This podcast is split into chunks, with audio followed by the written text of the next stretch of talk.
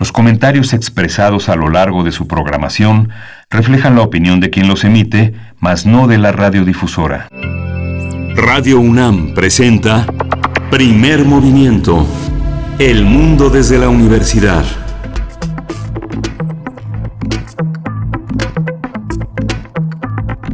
Hola, buenos días.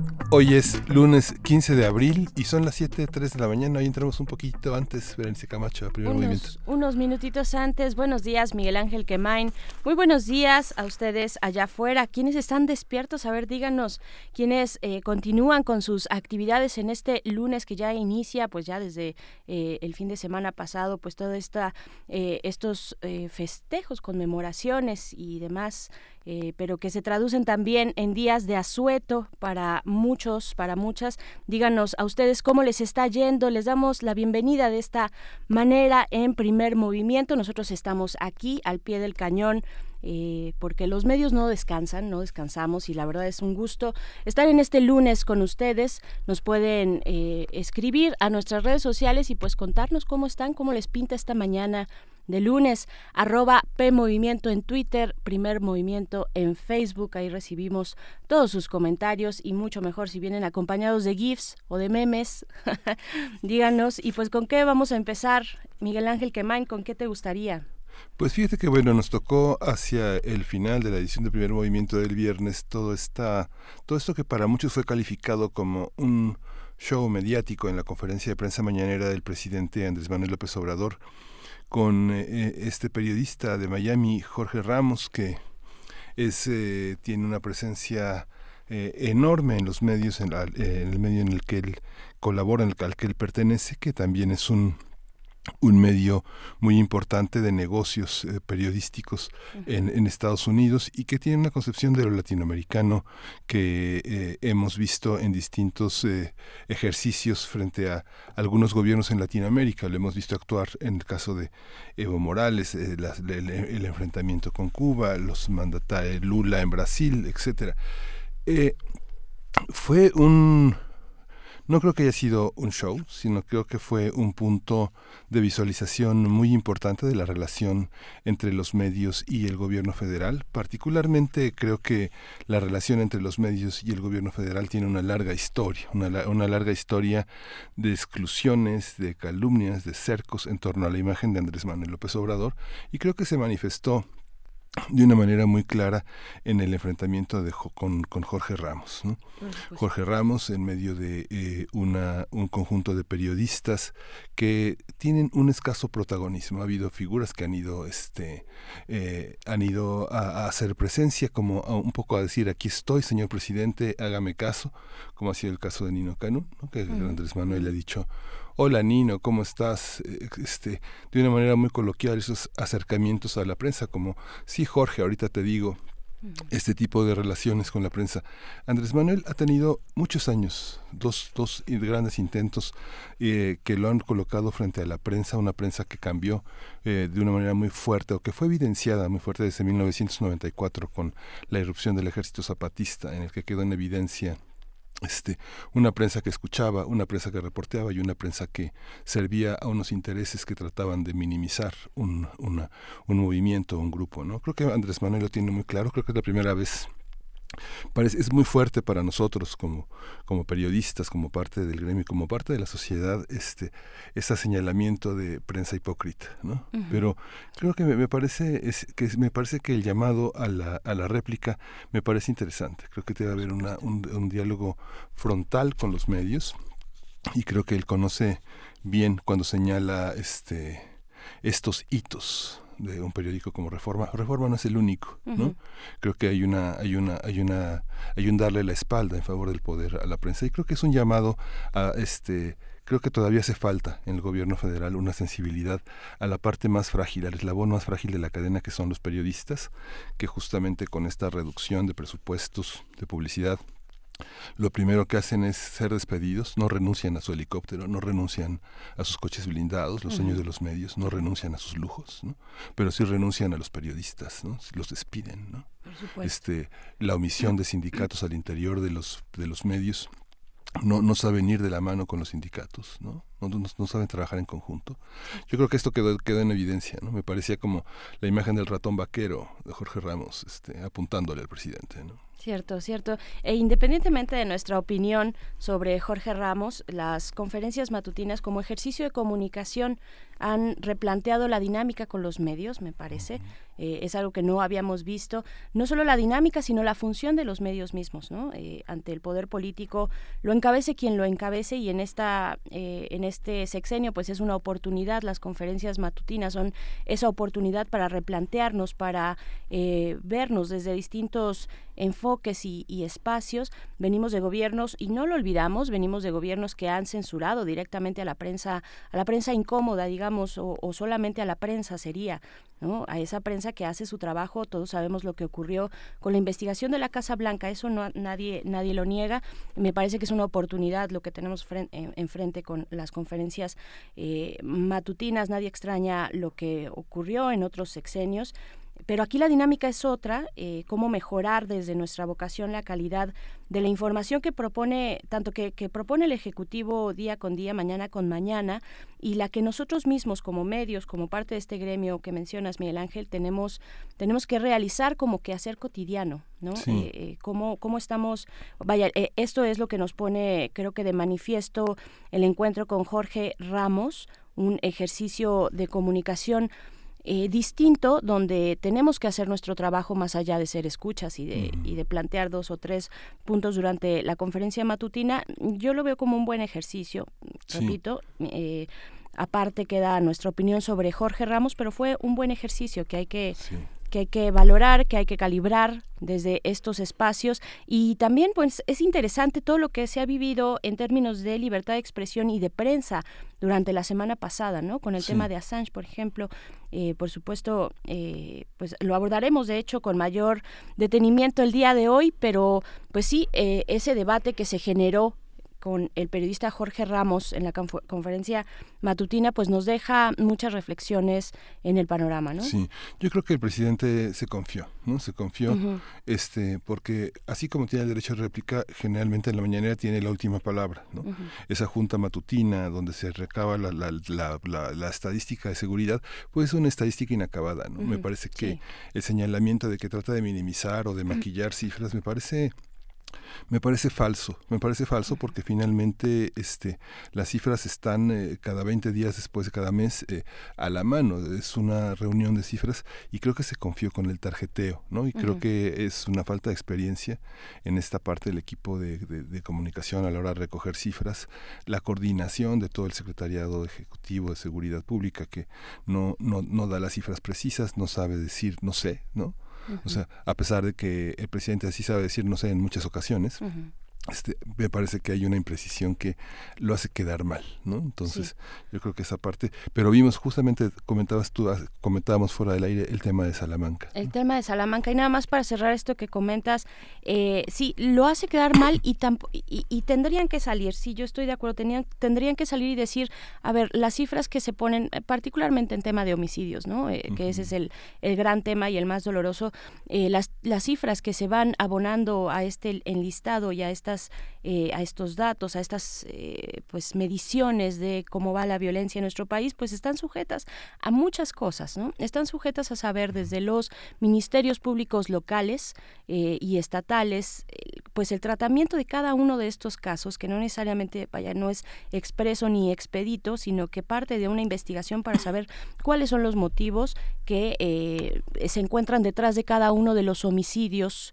eh, que se van registrando en nuestro país y, esto tiene que ver con investigaciones que no necesariamente o generalmente no tienen un resultado inmediato, sino que son eso, parte de un seguimiento de investigación eh, judicial por parte de la Procuraduría y los ministerios públicos. Entonces, bueno, sí, interesante ahí eh, esta cuestión de cómo estamos ejerciendo el periodismo, la comunicación, nuestro acercamiento con los datos y lo que propone también la fuente oficial.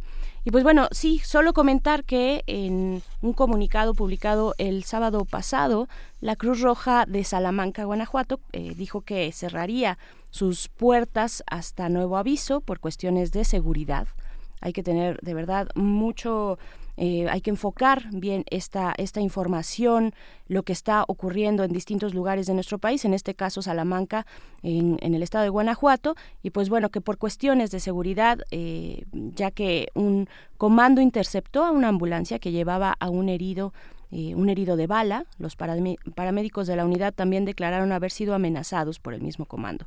Después de Después de, solo para decir que, bueno, se, se publica este comunicado donde dicen hasta nuevo aviso, sin embargo, después de 24 horas más o menos, fue restablecido su servicio parcialmente, eh, dado que las autoridades pues ofrecieron blindar las instalaciones y proteger al personal de la Cruz Roja allá en, en Salamanca. Y bueno, se levantó este pues este este paro esta eh, este alto en las actividades importantísimas de la Cruz Roja. Y pues bueno es una acción que llama a, poner a poner el enfoque a poner eh, la atención en esa región donde pues la violencia no para Miguel Ángel. Sí justamente. Eso lo vivíamos todos los días en Ciudad Juárez no todos los días que la gente que no había logrado terminar con la vida de alguien lo iba a perseguir en la, en la ambulancia, ¿no? Hasta liquidarlo, y a veces a los de la ambulancia. Digo, es, es, es muy alarmante. Y justamente ahora hablando de Ciudad Juárez, le damos la bienvenida a nuestros radioescuchas que nos sintonizan a través de las frecuencias de Radio Universidad de Chihuahua. ¿Cómo están? ¿Cómo viven el inicio de una semana que que, para muchos para muchos trabajadores es una semana de asueto. En las frecuencias 105.3, 106.9 y 105.7 le damos la bienvenida allá en Chihuahua de 6 a 7 y nosotros de 7 a 8, pues bienvenidos de Chihuahua. Bienvenidos hasta Chihuahua y pues bueno, como son vacaciones, vamos a tener un arranque interesante, vamos a hablar de cine y de cómo son, eh, cuáles han sido las representaciones de Cristo en el cine, en, el cine, en este arte eh, en movimiento, estas imágenes en movimiento, cuáles son las propuestas a lo largo del tiempo. Esto en un curso de vacaciones que les vamos a tener durante los próximos días con José Luis Ortega, quien es fundador y editor de la revista Cinefagia, crítico e investigador especializado en cine, Miguel Ángel. Sí, y vamos a tener una historia de amor, una historia de amor entre ranas. Teresa Camacho Badani, que es jefa del Departamento de Herpetología del Museo de Historia Natural de Alcide de Orbiñí en la ciudad de Cochabamba, Bolivia, que está a cargo del centro Caira, el cual es el único en el país con el componente de cría en cautiverio de anfibios, eh, donde tienen alrededor de 200 ranas de cinco especies en peligro de extinción. Está incluida la rana acuática de Cehuencas. Vamos a contar la historia de amor que ha vivido este anfibio. Sí, es increíble, no se la pueden perder. Y después de eso, también en una segunda nota del día, Pavel Granados viene, bueno, estará con nosotros en cabina, escritor y director de la Fonoteca Nacional, para eh, platicarnos acerca de un perfil interesante en la música mexicana eh, y sobre todo pues en aquella época de oro. Álvaro Carrillo, cuál es su legado y su persona, pues nos lo va a decir Pavel Granados. Vamos a tener también en, la, mesa del día la presencia de, un, articulista, de un editor, de un periodista de alta talla, Pedro Miguel, que es uno de los hombres que colaboró, uno de los seis hombres en el mundo que dio este, este portal eh, Wikileaks a, a conocer a través del periódico La Jornada, donde él trabaja prácticamente desde su fundación. Vamos a dedicar la mesa a Juliana Sánchez, vamos a hacer un recuento de cómo la libertad de expresión está amenazada con esta detención en Londres eh, la semana pasada. Pues ahí está, ahí está nuestro día de hoy en este lunes 15 de abril. Felices vacaciones, felices vacaciones. Vámonos con música, Miguel Ángel. Vamos a escuchar de Diablo Calavera Malinali.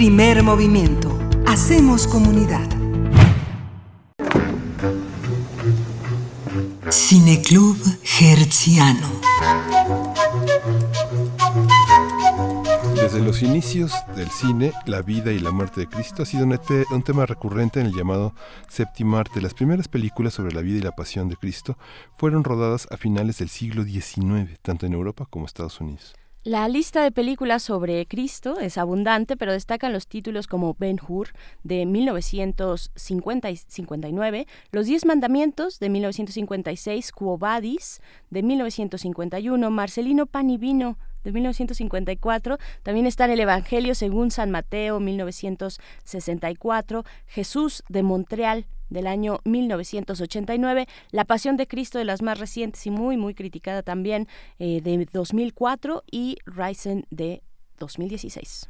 En el cine mexicano hay películas como El mártir del Calvario del 52, El elegido del 79, Cristo 70 de 1969 y Aguandaranapu de 1974. Conversaremos sobre las películas emblemáticas de esta temporada, de esta semana, para acompañar sus vacaciones y las que no lo son tanto, aquellas que no son tan conocidas. Nos acompaña José Luis Ortega, fundador y editor de la revista Cinefagia, crítico e investigador especializado en cine. Te damos la bienvenida, José Luis. ¿Cómo estás? Buen día. ¿Qué tal? Muy buenos y piadosos días tengan por allá. igualmente, igualmente, José Luis, pues a ver qué, con qué tenemos que empezar, qué hay que ver estos días. Eh, pues es larga la lista, ¿no? Es larga la lista, mira, lo iremos este, retomando por acá en estos en estos días, porque sí da para mucho. Como bien comentaba ahorita Miguel Ángel, saludos desde acá también. Este, hay mucho cine a partir de la figura de Jesucristo, de Jesús de Nazaret. Hay películas que se centran directamente en su vida, que son lo que conocemos como las pasiones, la pasión de Jesucristo tal cual, y otras como lo comentaban ahorita Benur, por ejemplo, como los diez mandamientos, como algunas otras películas, sobre todo de la época dorada de Hollywood, eh, donde la figura de Jesucristo o la época en que vivió Jesucristo dan pie a todo tipo de melodramas, pues básicamente eh, eh, piadosos, de reflexión, etcétera, etcétera, y por supuesto que en estos días, yo creo que hoy no tanto, creo que hoy en día ya no tanto, pero todavía hasta hace algunos años, antes de la llegada de los streamings, antes de la llegada de, de, la explosión de las televisiones por cable, pues nos teníamos que chutar todos eh, las películas una tras de otra en, en, maratones verdaderamente largos en la televisión abierta, ¿no? Y me gustaría que, que comentarles eh, tres películas, eh, dos que son, eh, considero yo, las más importantes, las mejor representadas, las mejor realizadas y las que mejor hacen una reflexión acerca de la vida de este personaje y la, por supuesto, una película mexicana que es inolvidable. yo quiero empezar, ya las comentaron ahorita, bueno, las mencionaron ahorita en, en el intro, la que está considerada, sin lugar a dudas, la que está considerada como la mejor película de la Pasión de Cristo es El Evangelio según San Mateo, una película de un cineasta italiano que es eh, Pier Paolo Pasolini, uno de los grandes directores del cine italiano, un director eh, de la ala del arte y ensayo, un director que utilizó el cine para reflexionar acerca de la condición humana, para reflexionar de manera histórica sobre distintos puentes entre la cultura italiana, entre la atmósfera de la política italiana, es decir, de un de un pensamiento eh, filosófico, político y de un cine cuya, postura era siempre de una trascendencia importante en cuanto al contenido de sus filmes. Y ver cómo retoma la vida de, eh, de Jesucristo a partir del Evangelio según San Mateo eh, es, es bastante bastante, bastante interesante. No él mismo llegó a comentar, hay varias obras eh, biográficas acerca de este de este cineasta en que habla de cómo realiza esta película. No, bueno, la película es básicamente una pasión. Vamos a ver a Jesús de Nazaret en eh, su periodo de eh, de viaje por toda la región evangelizando, llevando la palabra, es decir, vamos a ver el mismo periodo de vida después de los cuando cuando se descubre pues cuando se hace una figura pública llevando su mensaje por toda la región, seguido de sus discípulos, es decir, en ese sentido pues no no no modifica el contexto histórico ni el contexto eh, bíblico acerca de estos días, por supuesto, hasta llegar a la crucifixión y resurrección. Es decir, en ese sentido es una pasión clásica, nos está llevando a ese periodo de vida clásico, ¿no? eh, como te comentaba, el mismo eh, Pablo se encargó de comentar varias veces que era la figura de, eh, de San Mateo, el Evangelio según San Mateo, el que mejor le interesaba llevarlo, el que más le interesaba replantear, porque eh, consideraba que era un texto demasiado poético, que era un texto verdaderamente poético, que perfilaba a una figura eh, pues mucho más trascendental de lo que podrían haberlo hecho los otros evangelios, ¿no? Consideraba que algunos de ellos o bien caían en la vulgaridad o bien eran demasiado sentimentales. En cambio, comentaba que el Evangelio de San Mateo era una visión, pues, un poco más, llamémosle, si se puede, de alguna forma, más objetiva acerca de este, de, Jesucristo, y a partir de eso decide eh, crear una figura, que eso es bien importante, que se dispara hacia el otro extremo de la figura del Jesucristo que conocemos eh, de, de, cuadro, pues de retablo, ¿no? En ese sentido, incluso la figura física, el aspecto físico de eh, del actor, que es eh, Enrique Irazoki, era el actor que lo interpretaba, eh, era un actor, de hecho era un actor español, era un actor español que contrataron para esta película, eh, que incluso su voz fue doblada al italiano para, para que pudiera trabajar en esta película, no, no es la voz del actor quien tenemos en el cuadro, no se acerca en nada a las producciones,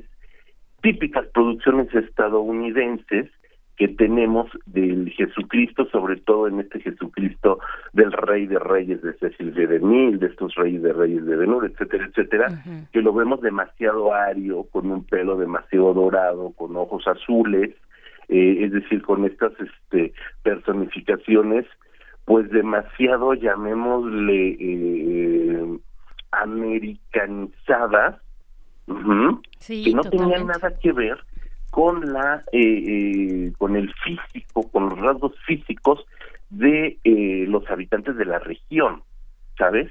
Entonces aquí de entrada, eh, Pablo Pasolini se va a ser un personaje mucho más cercano, étnicamente hablando también, a lo que concebimos pudo haber sido un retrato eh, fiel y, y, y no sajón que, era que era como estábamos ya muy acostumbrados a ver los personajes incluso en el cine mexicano muy sajón de la figura de Jesucristo no la película por supuesto que fue una una reflexión eh, como casi todo el cine o, prácticamente todo el cine de eh, Paolo Pasolini fue un cine pues que tuvo eh, una reflexión más allá de la primera línea. Es un cine muy retórico por llamarlo de alguna manera. Es un cine cuestionador. Es un cine donde a partir de la figura central eh, de la religión judeocristiana y de la y, de todo lo que implica esta figura para eh, elevar grados de cuestionamiento filosófico eh, lo, lo utiliza de una manera muy importante. No creo que esta película, el gran valor que tiene el Evangelio según Jesucristo, además de que está estupendamente filmada, eh, es que nos presenta una versión mucho más retórica donde la propia figura de Jesucristo cuestiona, cuestiona, cuestiona constantemente y tiene por ahí unas líneas de pensamiento donde trasciende el, el, el, el, mero plano de la religiosidad, ¿sabes? Como, como estas frases eh, hechas y que vamos a encontrar en todas las películas, como aquí en, en, la película mexicana que vamos a comentar, cuando de repente Jesucristo decía, en verdad os digo, que bla, bla, bla, bla. este, él, él, va mucho más allá de esas líneas eh, eh, típicas y se atreve a realizar un guion también que cuestiona mucho y que alcanza que alcanza los límites de la filosofía teológica. No es una película estupenda, es una película que por supuesto estuvo galardonada por por la crítica, eh, participó en el Festival de Venecia, se estrenó en el Festival de Venecia eh, y ganó, por supuesto, el premio de la eh, Organización Católica Internacional de Cine, la OSIC, que es un premio muy importante que hasta la fecha todavía se, se entrega, eh, mm, independientemente de que lo organice una asociación cristiana católica, pues es uno de los premios más importantes que se entrega en los festivales más importantes y esta película lo obtuvo. No es una película que me parece además, me parece además que por la misma carga filosófica, trascendental, cuestionadora de una figura que no es, como te comentaba, la figura clásica del Jesucristo ario, pues se ha mantenido olvidada mucho tiempo. Yo recuerdo que esta película la vi por primera vez en una copia en 16 milímetros en un cineclub, por supuesto, en la UNAM, eh, y, y creo que durante muchos, muchos, muchos años eh, la película es del 64, 63, 64, eh, pero yo creo que durante todas estas décadas se ha mantenido mucho en un perfil de nicho de cineclubes universitarios, de cinetecas, eh, de un cine más tirado al arte y ensayo, que olvidan por completo o digamos que dejan en un segundo plano el que pertenezca a este tipo de cine religioso, a este tipo de cine eh, de las pasiones de Cristo, porque la figura, la figura de Pier Paolo Pasolini pesa mucho más de, eh, en cuanto a autoridad autoral. Entonces una película que se ha mantenido también olvidada. Esta película, perdón, lo desconozco, pero según yo, eh, nunca, nunca la he visto proyectada en estos días por la televisión. Quizás la televisión cultural hoy en día puede hacer que la llegara a transmitir, pero no era la típica película que, que, veíamos en estas fechas, ¿no? Sí, en los sí, en estas fechas no, pero los ciclos dedicados a Pasolini sí, ¿no? Digamos que en la particularidad, ah, en lo, cuando cumplió 50 años de haber sido exhibida, este, a un año de haber tomado el pontificado el Papa, el Papa Francisco, la consideró como una de las, la consideró el Vaticano, el Observatorio Romano como la mejor película sobre, sobre, sobre Jesús en la iglesia, ¿no? El hecho de ah, que tome... y, fíjate qué bueno, qué importante dato, eh, para el público comentarles, bueno, sobre todo para el público que es más eh, devoto, pues saber que el propio Vaticano ha tenido esta esta postura acerca de la película, ¿no? Eso es súper importante, porque de alguna manera Pasolini se ha mantenido como uno de los directores malditos del cine italiano. Este, el final que tuvo en su vida trágico, un final verdaderamente trágico y violento, y, el tipo de películas este que, que filmó, eh, pues lo condenaban de alguna manera por allí algún a, ser una de las figuras malditas del cine italiano y qué bueno que el, que el propio Vaticano se haya encargado de, de reivindicar su nombre a través de esta película. No hay muchas reivindicaciones estéticas sobre el tema, ¿no? Porque finalmente, digamos, él toma el Evangelio según San Mateo, ¿no? que el Evangelio según San Mateo es considerado como el Evangelio de la Iglesia, ¿no? Digamos, es el, es el Evangelio bisagra entre el Antiguo Testamento y el y, y, la llegada de y la llegada del Mesías, ¿no? La llegada del Hijo de Dios, pero al mismo tiempo también es el Rey de Israel. Entonces, esta, esta cuestión de entrar en una iglesia en crisis y con un Cristo social eh, le queda perfecto a Francesco para señalar la crisis que vive la iglesia, una crisis de credibilidad, porque algunos lo, le creen, que es la palabra revelada, pero otros lo dudan, como está hoy en esa situación la iglesia, ¿no? Sí, no, bueno, sí, creo que también este eso habla mucho también, como bien comentas, de la de la gran crisis incluso crisis de fe también en, al, interior de la propia iglesia también todos estos movimientos este eh, de renovadores que se han intentado a partir sobre todo del último siglo y de los últimos concilios hacer una reivindicación de la religión a partir de nuevas lecturas no que creo que sería demasiado o sería lo más pertinente, creo, ¿no? Además, te acuerdas, José Luis, Mateo era un recaudador de impuestos. Deja, deja, deja, su, deja su trabajo para seguir a Cristo, a Jesús. Sí, Mateo, Mateo como recaudador de impuestos, ¿no? Sí, sí, sí, aparte, ¿no? Era el, el, señor al que todos le tienen miedo, ¿no? Sí. sí. otra película, si, si, si, pasamos a otra que también es de las películas, este, creo también muy importantes, eh, y que es diametralmente opuesta al Evangelio según San Mateo es Jesús de Montreal. ¿no? Esta película eh, eh, quebecoa, eh, quebequense, canadiense, pero desde, la Canadá francófona creo que incluso vale la pena mencionar entre paréntesis que, que hasta hace eh, poco menos de una década, eh, creo que quizás hasta inicios de estos 2000, el cine canadiense se consideraba cine eh, partido en dos, el cine francófono, que era el cine eh, de Quebec, y el cine eh, anglo, ¿no? El cine en inglés. El cine en inglés estaba mucho más pegado a las tendencias y corrientes cinematográficas de los Estados Unidos y el cine quebequense pues estaba tirando ya desde entrada por la por la lengua, tirando más al estilo del cine europeo. Y en ese sentido de Kant, este cineasta eh, quebequense, pues era un cineasta más eh, europeizado que propiamente eh, norteamericano, ¿no? Y en ese sentido su película Jesús de Montreal es una reelaboración de la vida de Jesucristo a partir de, eh, de situarla en el contexto eh, contemporáneo a la película. La película es de mediados, de finales de los años 80, es una película de 1989 y nos habla de cómo eh, una, un actor, eh, un, un, grupo de actores tienen que poner en escena de una nueva forma este, la vida de Jesús. Entonces, a partir de eso, este actor comienza a hacer una investigación eh, muy fuerte, una investigación pues muy clavada acerca de la historia, de la vida, eh, del discurso de Jesucristo y él mismo, él mismo comienza a tener pues una una una serie de epifanías acerca de su vida y a partir de lo que está haciendo y dejando de hacer, ¿no?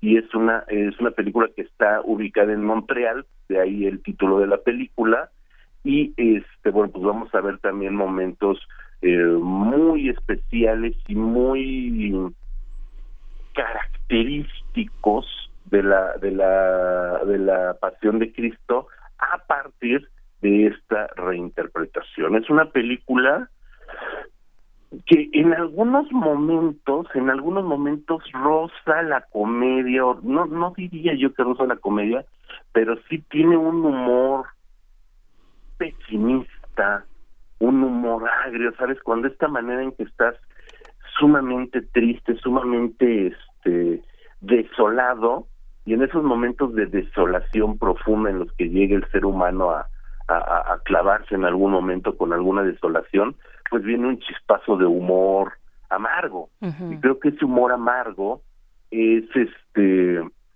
el que ayuda a que esta película pliegue muchísimo más fuerte en el espectador, ¿no? Porque nos está hablando, llamémosle ya, digamos ya en algún en un punto, pues también mucho más eh, eh de, de, reinterpretación religiosa, pues de que Jesús, efectivamente, Jesucristo, pues está eh, presente y, se hace sentir para las personas que que son aún muy religiosas, este, hace sentir su palabra y su peso y el peso de sus reflexiones y el peso de sus enseñanzas aún en la vida contemporánea del, del, de los humanos pues contemporáneos absortos ya en una vida total y absolutamente eh, descarrilada como lo es la de este eh, actor que, protagoniza y que intenta poner en escena esta esta película esta obra de teatro en Montreal.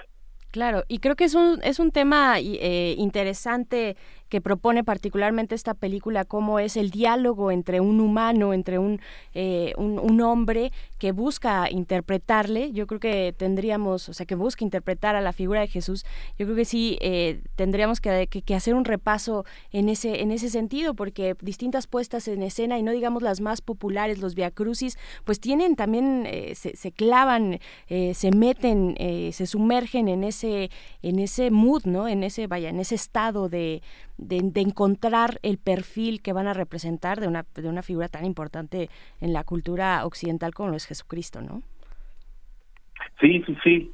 Sí, no, la película de verdad es una reflexión bien interesante. Y vemos los personajes, pues clásicos, evidentemente el personaje de este actor, eh, pues es Jesucristo, vemos por allí cómo hay las audiciones para ver quién será María Magdalena y está por ahí la Madre Jesús. Es decir, está todo el personajado este, que conocemos de la Pasión de Cristo en un contexto pues total y absolutamente novedoso. Es una película de finales de los 80 que tuvo el valor, porque tampoco creo que creo que no es este muy fácil intentar abordar la vida de Jesucristo dándole una una revisión a las eh, al punto de vista eh, cuestionador sobre todo. Creo que eso es lo que más me interesa a mí en este tipo de películas no como más allá de la biografía de estampita que a final de cuentas el personaje de Jesucristo pues, es una figura eh, histórica mitológica eh, que de alguna manera pues ha caído en la solemnidad del discurso de cartón y que a partir de eso se ha, se ha manejado desde un punto de vista sumamente respetuoso, evidentemente por quién se trata, eh, ¿no? Y o llegamos a los exabruptos de Mel Gibson en La Pasión, no, bueno. o películas sumamente gore, sí. ¿no? O llegamos a las posturas sumamente clásicas, de, como te decía hace unos minutos, de Rey de Reyes, por ejemplo, ¿no? Y, y, y, pocas películas se han atrevido a llevar al personaje a planos distintos. Y creo que en ese sentido la más trascendental es Jesús de Montreal, es decir, también podríamos decir, ah, pues es que Jesucristo Superestrella también puso el personaje en, en una obra de teatro y hasta canta y baila, ¿no? Y de, sí, pero al final de cuentas, eh, que no vamos a hablar de Jesucristo Superestrella, no me gusta, por ejemplo, uh Superestrella, pues es una ópera rock sumamente clásica, sumamente naif y sumamente convencional. Sí. ¿Sabes? El hecho de poner a la figura de Jesucristo cantando y bailando no quiere decir que esté proponiendo algo, ¿sabes? Sí.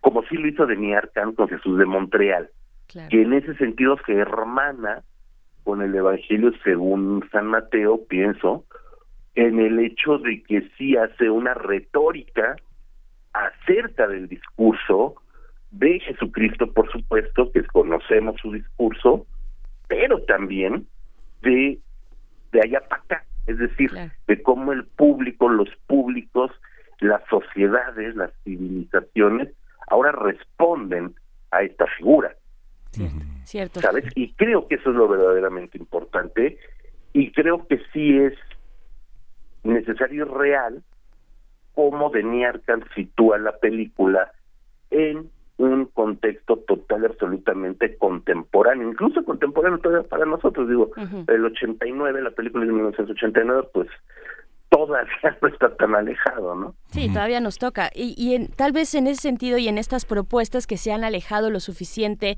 de la figura clásica, de la imagen clásica, de la representación de Jesucristo en el cine, eh, tal vez una, una bastante más radical y que propone un- una lectura eh, totalmente distinta, incluso de un no Jesús, es la vida de Brian, ¿no? Que ojalá No, en algún momento eh, podamos hablar de ella. No sé si lo tienes sí, planeado, pero sería esa- fabuloso.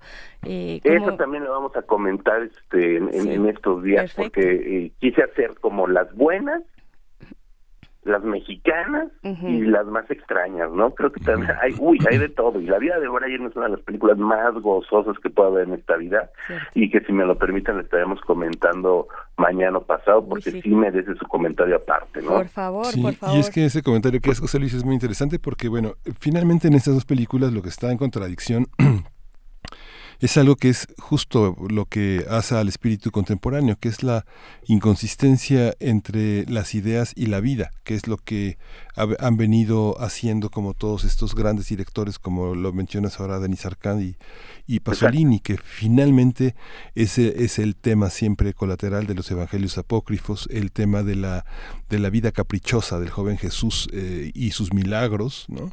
La, este, toda esta puesta en, en, en relatividad de esta familia sagrada donde la maternidad se convierte en el, en el reencuentro con la virginidad y el abandono del sexo, ¿no? Esta, esta eh, adoración del hijo único que es finalmente es el- la adoración de lo patriarcal. Todo este tipo de factores Sí, que claro. ahora me, me, este, me me acordaste gratamente de El declive del imperio americano, que es una película que estrenó Denis Arcand en 86 y que, y que es antes, tres años antes de, este, de Jesucristo en Montreal, que la- el declive del imperio americano es la puesta en crisis de, de la masculinidad, ¿no? De todos los mitos que hemos creado, este, eh, una manera de ejercer eso que creemos que significa ser hombre, Ser, ser, ser, ser, un hombre y que está puesto en duda en ese, en ese gran montaje, en esa puesta en escena de la masculinidad de Jesús, ¿no?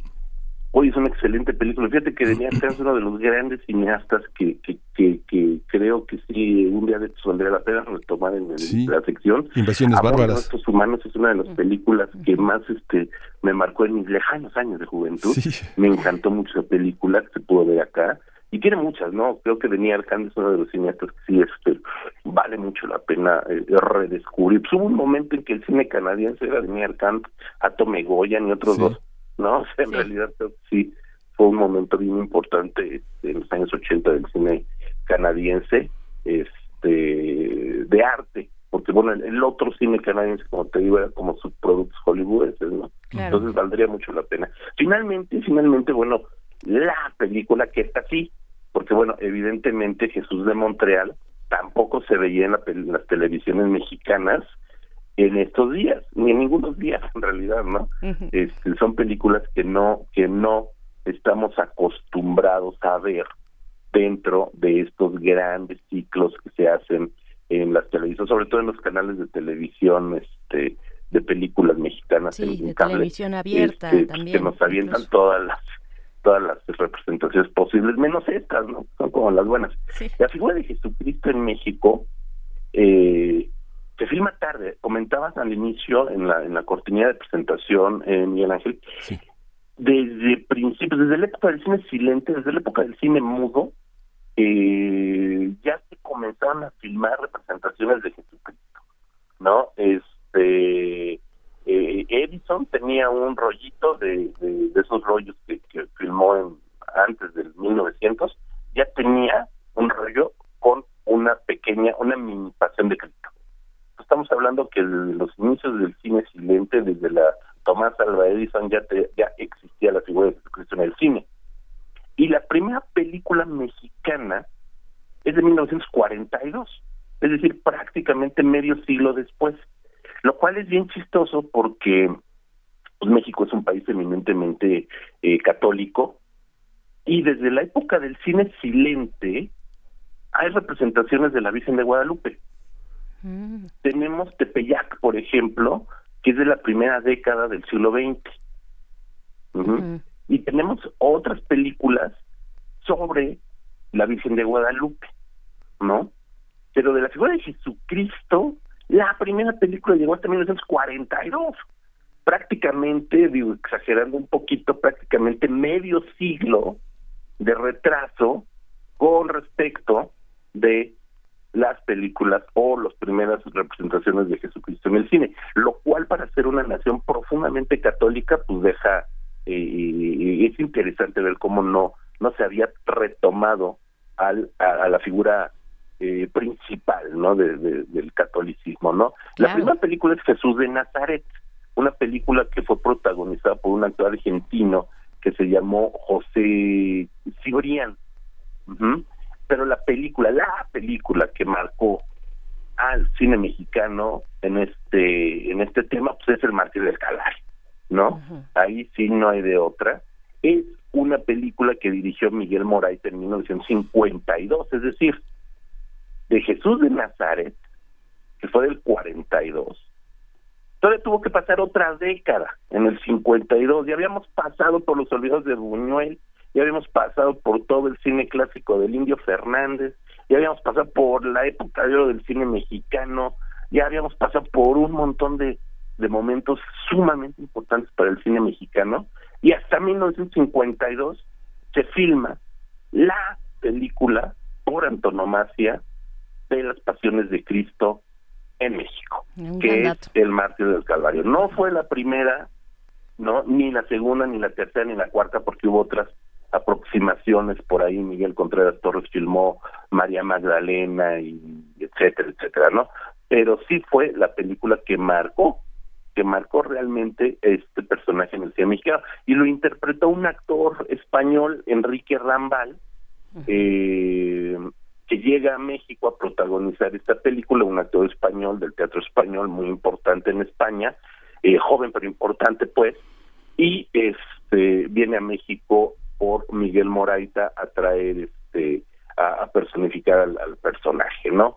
Eso es interesante también porque los dos, eh, los dos primeros actores que, interpretaron el personaje de, Jesucristo, pues ninguno de los dos fue mexicano, José Cibrián argentino, Enrique Rambal español, eh, y lo hace de una manera, pues creo que todos hemos visto el Martirio del Calvario, de una manera sumamente respetuosa, creo que es una película dentro de las limitaciones del cine mexicano y que eh, vemos todos estos grandes escenarios que no no compiten para nada, por ejemplo, con Intolerancia de Griffith, donde un unos minutos de Intolerancia de Griffith este nos presenta también a Jesucristo, pues no compite con Cecil B. DeMille, evidentemente, pero tiene un encanto particularmente delicioso. Es una película que siendo total y absolutamente clásica, total y absolutamente respetuosa, incluso, incluso creo que todos los niños de mi generación y de otras generaciones, eh, crecimos pensando que, que, Jesucristo hablaba en gachupín y que decía, en verdad os digo, hermanos, ¿no? Y, que, y que cada que hablaba miraba al cielo ¿no? Es algo muy chistoso porque siempre que soltaba un speech, eh, pues no se dirigía a, a, sus contrapartes, a sus interlocutores, ¿no? Porque levantaba los ojos al cielo y uno decía, wow, e, está iluminado, ¿no? Creo que esa era como la manera de, entender que era un personaje iluminado, porque cada que hablaba levantaba los ojos hacia arriba este y, pues levantaba su, su, su mano derecha, ¿no? Como había gente que, la bendición. Había gente que se persinaba al, hacia el final de la película, ¿no, Luis? ¿Cómo? No te no te No, digo que había gente que se persinaba con la película también. Sí, no lo dudo, no, no lo dudo ni tantito, ¿no? Es una representación muy clásica anglosajona, ¿no? O sea, tiene todo, toda la estética, ajá. Sí, sí, sí, lo acabas de, acabas de dar en el plato. Acabas de, en el plato, perdón, en el, ¿dónde le En, el, en la diana. En, en el clavo. Ahora que andamos Es que acabas de voltear a ver el buffet, ¿verdad? sí, sí, sí, quiero desayunar. Este, le dice al clavo. Es una película eh, derivada o derivativa del cine estadounidense, del cine de Cecil B. DeMille, que mañana lo, ya mencionamos mucho Cecil B. DeMille, mañana le incorporamos ahí Rey de Reyes, este, pero sí es una película sumamente derivativa del cine estadounidense, de lo que nosotros conocimos hasta los años 50 como las eh, pasiones de Cristo estadounidenses, y es una película que, eh, que, que, eso sí tiene un cast impresionante. Yo me acuerdo que evidentemente Enrique Rambal es este eh, Jesucristo, pero por ahí tenemos a Manolo Fabregas jovencísimo como Judas Iscariote, tenemos un gran actor como José Baviera como Poncio Pilatos, eh, Consuelo Frank, es la Virgen María, eh, bueno, María pues la, madre de, Jesucristo, y este y eso nos habla también de que se preocuparon por tener un cast sumamente preparado en el teatro primerísimos actores de teatro que llevaron al cine esta propuesta. Y eso, eso creo que lejos de ayudar a la película, la hace sumamente rígida. Entre que no sabemos cómo, cómo ser respetuosos sin ser solemnes, sí. porque una cosa es ser solemne, acartonado y otra es rendirle respeto, y que los actores interpretaron la película como si fuera una obra de teatro, la película es sumamente rígida, ¿no?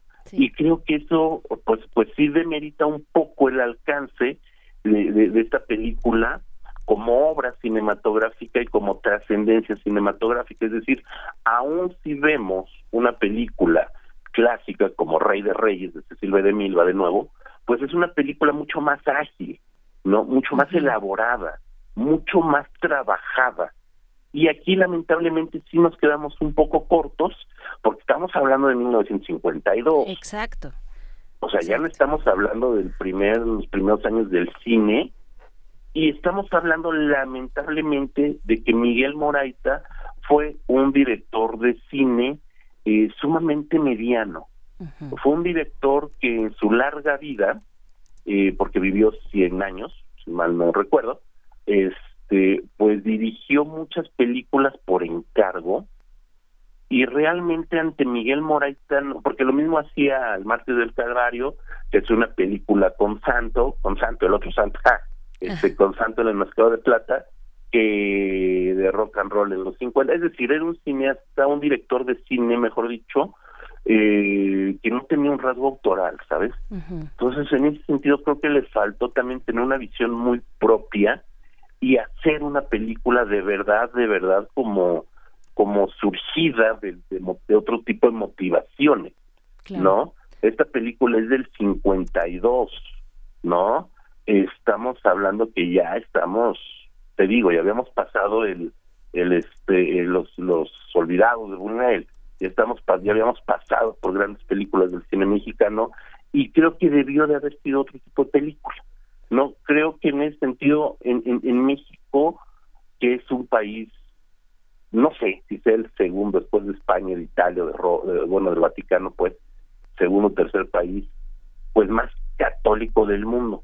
Sí, bueno, no lo sé, hay varios países, hay Colombia también se da un, un, quien vive. Sí, claro, es un punto bien interesante, José Luis Ortega, y con este nos gustaría que eh, cerráramos este primer momento de, esta conversación contigo, este tallereo en el Cineclub Gerciano que vamos a tener sobre las representaciones de Jesucristo en el celuloide. Pero sí, claro, o sea, el, espacio, el contexto de donde viene el cineasta y a qué, a qué público se le va a presentar en aquellas épocas, en la década, inicios de los 50, pues es importante. Eh, son países profundamente católicos, ¿no? Distinto, digamos, a, un protestantismo anglosajón que, que puede tener sus particularidades, ¿no?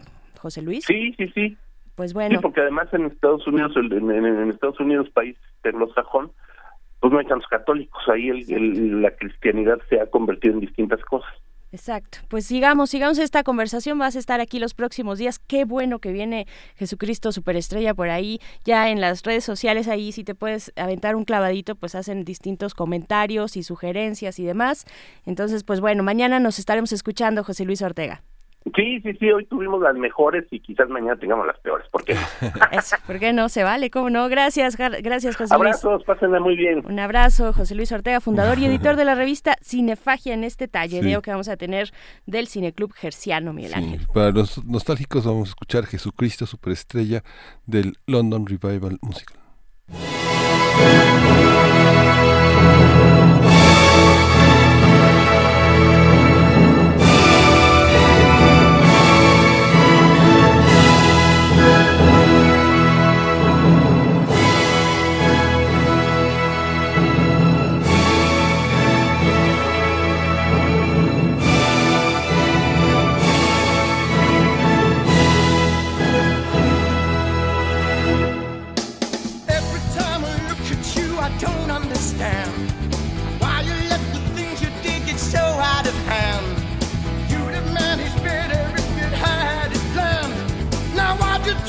backward time in such a strange land. If she'd come today, could have reached the whole nation. Israel for peace, he had no mass communication. Don't get me wrong.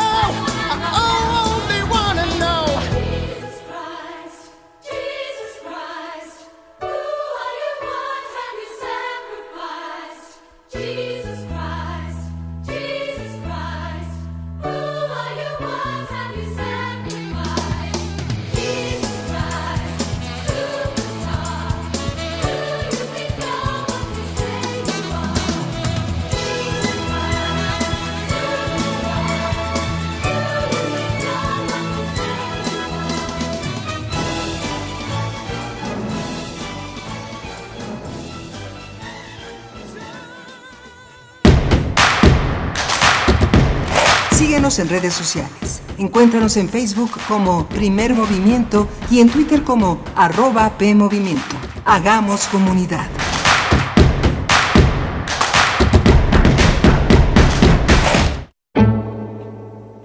Cuenta la leyenda que la sangre de un tirano dragón se convirtió en flores, De ahí surgió una bella tradición. Celebra con nosotros el arte y las mentes que hacen maravillas con ellas. Fiesta del Libro y la Rosa 2019. 3, 4 y 5 de mayo. Explanada del Centro Cultural Universitario. Entrada libre. Literatura. Música. Cine. Teatro. Y un sinfín de actividades en distintos espacios de la UNAM. Consulta sedes alternas en www.fiestadelibroylarosa.unam.mx. Sé parte de estos días de fiesta.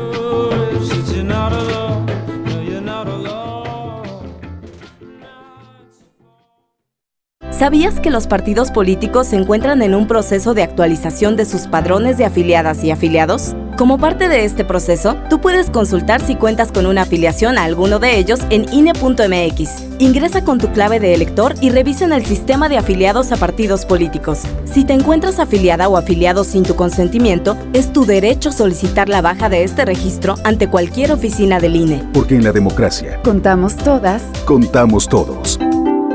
INE. Los incendios forestales acaban con la vegetación y contaminan el aire. Además, provocan la muerte de muchas especies animales y la migración de otras. Si ves un incendio forestal, repórtalo al 911 o al 01800 4623 6346. Prevenirlo es más fácil que combatirlo. Sistema Nacional de Protección Civil. Secretaría de Seguridad y Protección Ciudadana. ¿Quiénes hacen la ciencia? ¿Cómo se suma la ciencia a las soluciones de los problemas iberoamericanos? Científicos, investigadores y académicos de Iberoamérica hablan de los avances en ciencia, tecnología e innovación que inciden en nuestra vida. La ciencia que somos. ciencia que somos. Iberoamérica al aire. Viernes a las 10 y media de la mañana. 96.1 de FM. Retransmisión, domingos a las 9.30 de la mañana por el 860 de AM. Radio UNAM. Experiencia sonora. Sorpréndete con los modelos a escala de edificios emblemáticos de la arquitectura contemporánea en las exposiciones SOM, Arte más Arquitectura más Ingeniería y Praxis, Manuel Cervantes Estudio. Un recorrido por el trabajo metodológico y poético de estos reconocidos despachos arquitectónicos. Visítalas en Justo Sierra 16, Centro Histórico. Invitan el antiguo Colegio de San Ildefonso y Mextrópoli. Más información en www.sanildefonso.org.mx. Encuentra la música de primer movimiento día a día en el Spotify de Radio UNAM y agréganos a tus favoritos.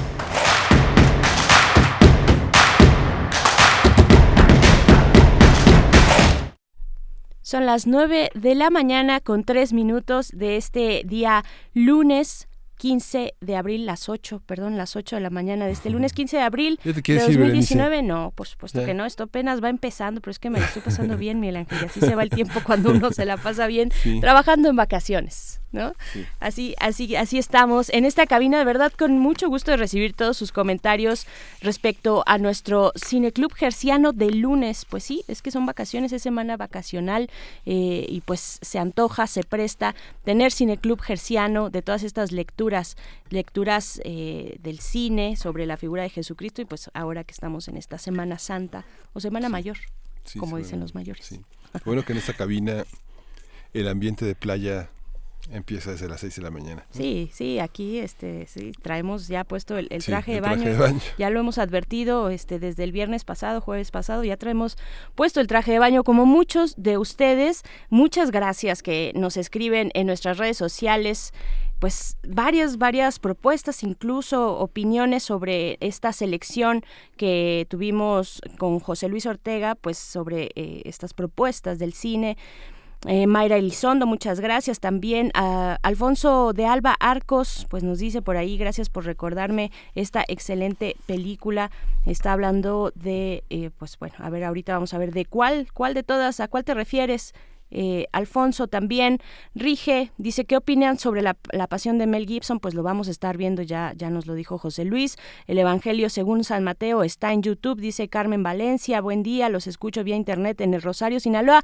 Uy, Uy, qué bien, qué bien que nos escuchas por allá. Takeshi, un saludo hasta Sinaloa. ¿Cómo le están pasando por allá? ¿Cómo se siente el clima se van a ir de vacaciones, se van a ir a la playa, se van a ir a Mazatlán tal vez, qué rico, ¿no? Ajá, Emanuel Silva, que ahora está en los controles, nos ve como si tuviera a su lado un coco. Un coco. Como sí, si estuviera tomando un coco en la playa. Sí, todos traemos un coco, un coco imaginario en la, en la mano. Este, y también el Zarco dice Cineclub de lunes, qué bien, pero películas religiosas, pues sí, sí, este, y, y por ahí también nos, nos decía, pues hay que hacer un, un radioteatro de este, de esta película del Monty Python, eh, La vida de Brian, pues estaría, estaría bueno, Zarco y Bueno, el. Zarco es uno de nuestros radioescuchas más religiosos, ¿no? Más religioso, sí, lo sabemos, lo sabemos. Cumple años el viernes, por cierto. Sí, sí, lleva Sí. esa cruz. Sí. ¿eh? pues le damos la bienvenida, Miguel Ángel Quemain, también a quienes nos escuchan a través de las frecuencias universitarias de la radio Nicolaita. En el 104.3 nos van a tener, si ustedes nos hacen el favor, pues vamos a estar de, nu- de 8 a 9 de la mañana eh, en esta radiodifusora de la Universidad Michoacana de San Nicolás de Hidalgo, pues también pueden escribirnos a nuestras redes sociales y contarnos cómo la están pasando por allá en este lunes de vacaciones, Miguel Ángel. Sí, este, esta, esta segunda hora de primer movimiento vamos a tener eh, una historia romántica entre ranas, pero vamos a tener también el centenario de Álvaro, de Álvaro Carrillo, el, su legado y su persona, que es el objeto de una gran exposición en este centenario de su nacimiento y a 50 años de su partida. Álvaro Carrillo, ¿tiene alguna anécdota con alguna de las canciones eh, de Álvaro Carrillo? ¿no? Hay- ha- ¿Habrá algo que lleve sabor a ti en, tu, en, en su recuerdo? Háganoslo saber, mándenos una postal sonora, alguna interpretación puede ser también, de alguna de las canciones. Su canción favorita de Álvaro Carrillo, toda una tradición en la música de los boleros y la música tradicional mexicana. Pues eso, hacia esta hora y en la última, por ahí de las nueve y cuarto de la mañana, estaremos platicando con Pedro Miguel, articulista de La Jornada, un referente pues muy, muy importante para el periodismo mexicano. El tema, pues Julian Assange, eh, el recuento de lo que ha pasado en los últimos días y pues también no solo en los últimos días, sino cómo hemos vivido esta narrativa, esta eh, puesta en escena del poder y, y aquellos que se atreven a confrontar el poder, no sé si necesariamente Julian Assange, pero sí muchos, ya ustedes díganos también es que es bien polémica la figura de Assange pero bueno ahí está eh, esta cuestión que hemos mencionado desde el inicio la libertad de prensa la libertad de expresión frente al poder y vaya poderes nada más y nada menos que el de Estados Unidos en su despliegue eh, pues militar bélico en Irak y en Afganistán. Eso pero pues vamos a empezar con nuestra nota del día así arrancamos esta segunda hora de primer movimiento Primer movimiento. Hacemos comunidad. Nota del día.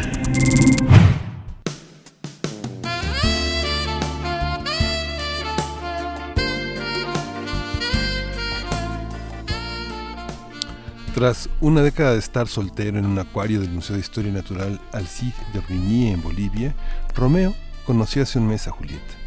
Se trata de dos ranas de la especie cehuencas que están en peligro de extinción.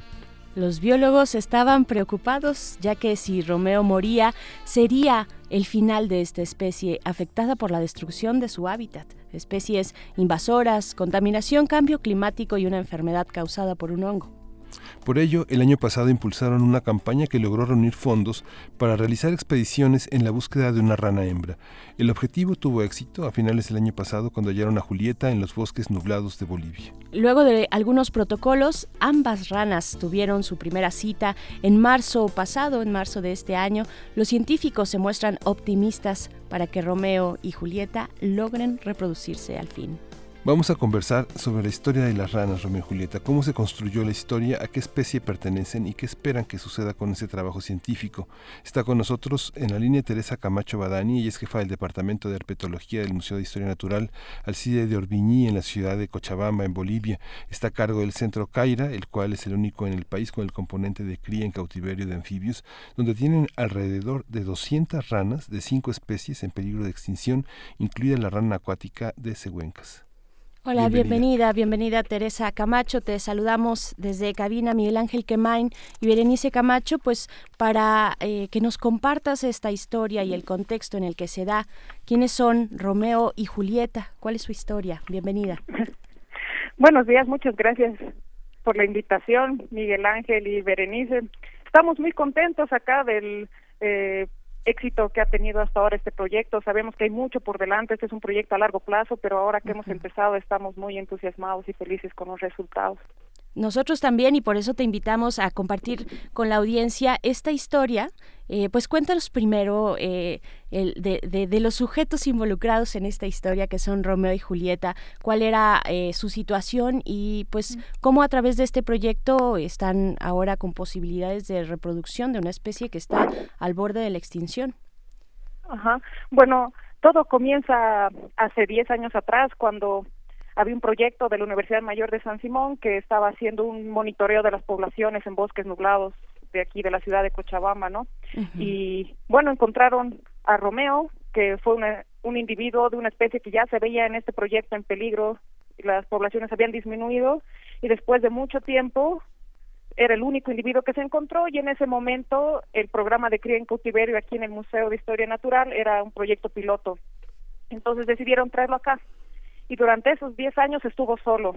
Se hicieron varios intentos de encontrar más individuos de la especie, pero no se había logrado encontrar ninguna hasta ahora, ¿no? Este grupo de especies, eh, los telmatobios yuracares, son únicos en Bolivia, se encuentran solo en una distribución muy restringida en los bosques nublados. Y bueno, ahora este grupo, por ejemplo, de telmatobios es único en todos los Andes, en Ecuador, Perú, Bolivia y Chile y en, en Ecuador, por ejemplo, se cree que ya están extintas las dos especies que tenían, ¿no? Entonces es un proyecto muy importante. Bueno, lo que sucede luego es que después de 10 años solo, eh, en el Museo Global Wildlife Conservation se entera de cómo era la situación de esta especie y decide lanzar una campaña y proponen que el público, que la gente en general se entere y nos ayude a recaudar fondos. Y es así que se crea una página, en la página de citasmatch.com, un perfil la diferencia entre una, el perfil de una persona y de él era que él hablaba y decía que si él no encontraba pareja pronto su especie podría extinguirse, por eso era muy importante y se lanzó en San Valentín y bueno, tuvo bastante éxito, toda la gente que creyó en el amor donó y se había pedido que se recauden 10 mil dólares para hacer estas salidas de campo y en una semana se recaudaron 25 mil. qué gran noticia. Sí, entonces con eso pudimos ir al campo y hemos hecho cuatro de las ocho expediciones eh, planificadas y en una de estas encontramos a Julieta, entonces eso ya fue el boom de las noticias, ¿no? Y muy contentos todos. Nunca antes nos había pasado que la gente se involucre tanto en un proyecto de conservación. Las especies animales que se encuentran en este tipo de riesgos que no ven a otro eh, a, otro a otra otro exponente de su propia de su propia especie. Cómo se modifica la conducta cómo actúan qué relación tienen con el medio ambiente qué tanto de comunal tienen especies como esta como Romeo por ejemplo bueno esta especie, nosotros tenemos un centro de cría cautiverio, como ya lo habían mencionado. Nosotros no acostumbramos a los animalitos que están acá, a la gente. Eh, tenemos el menor contacto posible con estos animalitos para que no se acostumbren ni a las condiciones de cría en cautiverio y, por supuesto, no son mascotas, ¿no? Entonces, lo que hacemos nosotros es eh, simular el eh, su ambiente natural, la misma temperatura, la misma calidad de agua, etcétera, ¿no? Y bueno, son unos componentes muy importantes, son como eslabones de la cadena trófica y del ambiente en los bosques nublados y en todo el mundo. Los anfibios son el grupo más amenazado de vertebrados, alrededor del 40% de los anfibios en el mundo están en peligro de extinción y eso incluye a México, a Bolivia, a todo el neotrópico en general, a todo el mundo y es gracias a este hongo, ¿no? Entonces está empezando a haber un desequilibrio en la naturaleza por la desaparición de los anfibios, ¿no? Son excelentes indicadores de calidad ambiental, son eh, buenos controladores de plagas, pueden llegar a comer cientos de mosquitos en una sola noche y todos sabemos lo perjudicial que pueden ser los mosquitos para los humanos también, ¿no? Y también se han eh, extraído muchas medicinas de los anfibios, ¿no? Como la epibatirina que ayuda a la gastritis o o digo la ramitirina o la epibatirina que son analgésicos entonces hay muchas eh, razones no por lo que los anfibios son importantes y esta ranita en especial eh, al ser uno de los ranitas más grandes que están en los arroyos cumplen no ese papel ecológico muy importante y para nosotros como patrimonio era muy importante también encontrarlo antes de que Romeo falleciera Romeo vivió 10 años solo en en el acuario en el museo y no sabemos cuántos años tiene porque cuando llegó al museo ya era adulto. Entonces por eso era la emergencia de buscarle una pareja rápida, ¿no? ¿Cuáles son, Teresa, eh, cuáles son las características de esta especie? O sea, 10 años suenan a, mucho tiempo, a una edad bastante avanzada de esta, de esta rana eh, Romeo. ¿Y cómo, y, cuáles son las expectativas que se tiene para que pueda lograr, eh, pues, procrear, reproducirse con, con Julieta? Así es, bueno, Romeo ya mostraba signos de estar listo para reproducirse. Cuando los anfibios de este grupo y de muchos otros están listos, tienen callos nupciales, que son eh, unos callos en los dedos de las manos, y él los tenía ya desde hace tiempo. Y bueno, Romeo no había cantado, que ese es otro signo de que está buscando pareja desde el 2017 vive en un container con otras ranitas como la rana gigante del Titicaca que está en peligro crítico de extinción también y cuando las ranitas del Titicaca cantaban él a veces vocalizaba pero no encontraba ninguna pareja, ¿no? Era muy triste y desde el 2017 no había cantado. ¿Cómo es el canto, Teresa? ninguna vocalización. ¿Cómo, ¿Cómo es el canto específico de Romeo?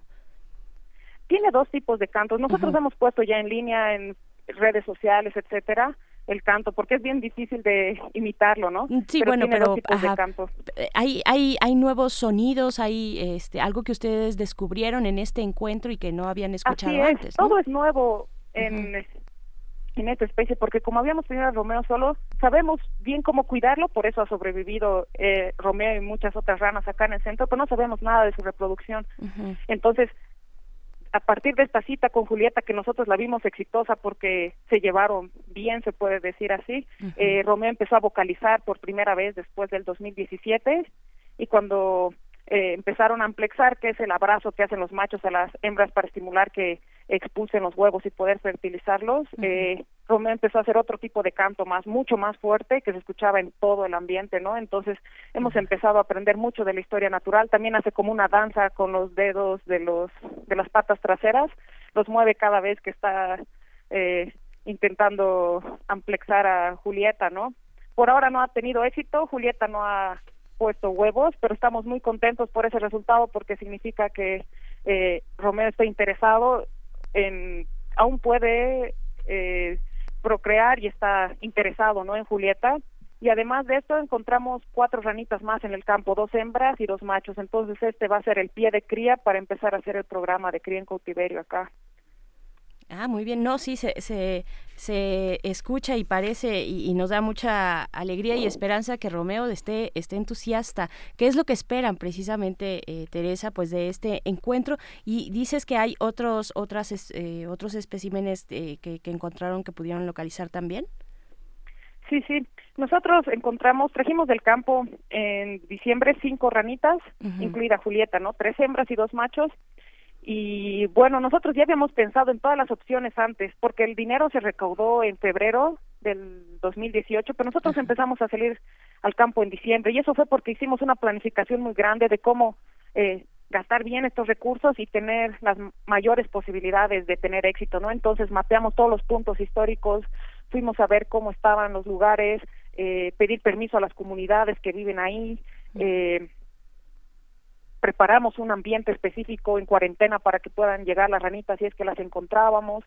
Entonces, y habíamos hablado de la posibilidad de no encontrarlo también. Entonces, ya habíamos hablado con una universidad de Australia para ver de eh, criogenizar esperma de Romeo y tener un protocolo por si Romeo se moría y en algún futuro tal vez poder clonarlo si fuera el caso necesario, ¿no? Guardar de la mejor manera este último individuo de la especie, ¿no? Y ahora que hemos encontrado Julieta, vamos a esperar esta temporada a ver si se reproducen solos, les estamos dando todas las condiciones ideales. Y si no ocurre, hemos pensado también con esta misma universidad hacer reproducción in vitro. Eh, estos investigadores de Australia vendrían a Bolivia primero a conocer nuestras instalaciones y luego eh, capacitarnos un poco y luego ya extraer esperma de Romeo y de los otros dos machos y también eh, gametos de las hembritas, los huevitos, para poder hacer una reproducción asistida, pero esperemos que eso no sea necesario. ¿Se puede clonar? Eh, lo que queremos hacer no es no está pensado hacer una clonación, sino guardar los tejidos de la mejor manera posible para que si es necesario en algún momento se haga, ¿no? Entonces eso incluye congelar algunas muestras, qué tipo de muestras, como el caso de los gametos, por ejemplo, ¿no? Guardar esperma de Romeo va permitiría que en algún momento también si se encuentra otra hembra pueda ser fertilizada, ¿no? Así como guardar los recursos genéticos que representa Romeo, porque ya tiene bastantes años, ¿no? Y no sabemos cuánto puede llegar a vivir una especie de este tipo. Sabemos que la rana gigante del lago Titicaca, por ejemplo, que es como su especie hermana, podría vivir hasta 30 años, pero no sabemos cuántos años exactamente tiene Romeo. Claro. Eh, ¿Cuáles son las posibilidades de éxito en caso de que ojalá no ocurra, pero que se eh, requiera pues hacer uso de este recurso con, con, con, la Universidad Australiana de pues hacer como que un, es una especie de, de inseminación in vitro o algo por el estilo? Así es, es lo mismo, ¿no? Pero nosotros queremos esperar un poco antes de hacer esto nosotros no lo vamos a hacer, sino que lo vamos a hacer en conjunto con esta universidad porque ya lo han hecho antes y han tenido éxito, ¿no? No solo con anfibios, sino con reptiles, entonces estamos esperando que primero ocurra solo. Nosotros la semana pasada anunciamos que habían tenido huevitos acá la rana gigante del Titicaca, entonces creemos que el conocimiento que tenemos eh, de cuidar y mantener ranitas de este grupo nos ayude a que sea exitoso con Romeo y Julieta, ¿no? Con esta rana de Cehuencas. Claro, eh, les comentamos que estamos platicando con Teresa Camacho Badini, quien es jefa del Departamento de Herpetología del Museo de Historia Natural de Alcide d'Orbigny. Eh, pues eh, sobre este este tema y de también la importancia de la conservación de eh, tener estos espacios de cautiverio de anfibios Miguel Ángel sí esta, Sahuencas es una especie originaria de, de Bolivia de es dónde dónde más está solo se encuentra en Bolivia y en Bolivia está en un espacio muy restringido que son los bosques nublados, ¿no? Y que es un ecosistema muy vulnerable y muy pequeño. Entonces, al tener una distribución tan pequeña también es muy vulnerable, ¿no? Se ha especiado tanto en esta zona porque estas ranitas de cehuenca solo viven dentro del agua. Para encontrarlas te tienes que meter dentro de los arroyos, son pequeños arroyos en medio del bosque que caminas dentro del agua y vas metiendo tu mano al agua y palpando a ver si encuentras en escondites o en el fondo, ¿no? Entonces es un trabajo difícil también de campo. Claro, algunas especies son eh, celosas en cuanto a mostrar eh, su eh, proceso de reproducción, Teresa. ¿Qué, ¿Cuáles son las condiciones ahora que nos decías? Bueno, pues ya les estamos poniendo música romántica, ya estamos, este, ¿no? E, el ambiente, digamos, está adecuado. ¿qué, han visto sobre estas especies o en general de los anfibios y su, y su proceso de reproducción, particularmente pues en cautiverio, como lo tienen ustedes? Bueno, lo que hacemos es simular, como ya había comentado, todas las condiciones de calidad de agua, las horas luz, la temperatura, etcétera, ¿no? Lo que sí a Romeo, por ejemplo, es muy tímido, no le gusta la gente, no le gustan las luces, no le gusta casi nada más que te acerques para darles comida y es lo que hacemos. Julieta es mucho más tranquila, no le molesta tanto que estés presente, entonces lo que intentamos es un poco filmarlos, casi nunca los sacamos para sacarles fotos ni nada por el estilo, más lo hacemos eh, con alguien específico para distribución general, como cuando llegó Joel Sartore de National Geographic, Robin Moore de Global Wildlife Conservation, que ellos nos han apoyado en todo este proyecto para que haya imágenes para todo el público, pero nosotros evitamos lo más posible eso para que las ranitas no se estresen y hasta ahora ha funcionado bastante bien, están tranquilos. Y también hacemos eso porque mucha gente se ha interesado y eso es lo bonito de la conservación ahora. Como yo ahorita estoy hablando con ustedes a México, mucha gente se ha interesado y nosotros consideramos que ahora Romeo es un emblema de la conservación, no solo a nivel de Bolivia, sino a nivel mundial, porque ha hecho que la gente se interese en conservación, ¿no? La noticia cuando lanzamos con Global Wildlife Conservation de que se había encontrado a Julieta llegó a 72 países y a 1.2 billones de personas entonces la gente realmente se ha interesado en la conservación y eso es lo que queremos, ¿no? Normalmente nosotros como biólogos trabajamos en laboratorios o nos vamos al campo, pero la gente no se entera de lo que estamos haciendo y gracias a este proyecto toda la gente en general se ha enterado y se ha interesado en conservación, que es lo que necesitamos ahora, ¿no? Con tantas declinaciones, pérdida de hábitat y todo lo que están enfrentando los animales en el mundo, que nosotros tengamos conciencia de cómo podemos ayudar, no necesita ser biólogo o ser investigador con el simple hecho de no contaminar, o sea, empezando por saber lo que tienes, ya puedes empezar a conservar, ¿no? Claro. Y las historias de amor, que son siempre como un gran motivo para, para, para, la gente que cree que el amor está en peligro de extinción también. También. También, eh, Teresa, háblanos de este centro eh, eh, del, cual, del cual estás a cargo, el centro Caira. pues, ¿cuál es el trabajo que vienen haciendo? ¿Desde hace cuánto? ¿Cuántas especies tienen en, en cautiverio? Así es, bueno, el centro empezó en realidad como un proyecto piloto hace 10 años. Ajá y se comenzó con la rana gigante del Titicaca y otras dos especies locales del género Telmatobius, que es el mismo grupo de Romeo, y casi al mismo tiempo llegó Romeo al centro. Y durante ese tiempo ha ido creciendo y ahora tenemos cinco especies de, de este género Telmatobius, tres posibles nuevas especies para la ciencia de este mismo grupo y alrededor de 200 ranitas, ¿no? Que cuidamos y claro, nosotros hacemos esto por conservación, entonces el objetivo no es solo tener ranitas en cautiverio, sino trabajar en planes de acción para su conservación. Entonces esto también involucra monitoreos en el campo, trabajar con la gente, eh, como en el caso de la rana de Següencas, vamos a ir al campo, hablar con la gente, hacer educación, intentar mitigar las amenazas que existen en la naturaleza para que en un futuro los hijos de Romeo y Julieta puedan llegar al campo, porque ese es nuestro objetivo, ¿no? Las ranitas que tenemos en cautiverio que puedan regresar a la vida silvestre, los hijos, al menos nietos que nazcan acá, llevarlos a cautiverio, eh, de cautiverio al campo. Pero no podemos llevar al campo estas ranitas si es que no mitigamos las amenazas, si no les va a pasar lo mismo que le iba pasar, pasando a su especie en sí. Entonces es un trabajo a largo plazo. Lo de Romeo y Julieta, por ejemplo, de el plan de acción de la rana acuática de Següencas es un proyecto a largo plazo. Entonces estamos empezando a trabajar en todos los componentes, ¿no? Ya sabemos que en muchas localidades no existe. ¿Hay apoyo pero institucional? Hemos encontrado algunos que sí, entonces vamos a trabajar más con la gente ahí, con los parques nacionales y al mismo tiempo en cría en cautiverio para ver cómo hacer todo un trabajo conjunto en equipo con varias otras instituciones para poder lograr nuestro objetivo que en realidad es conservar a la especie y que vuelva a habitar eh, los bosques donde antes era común.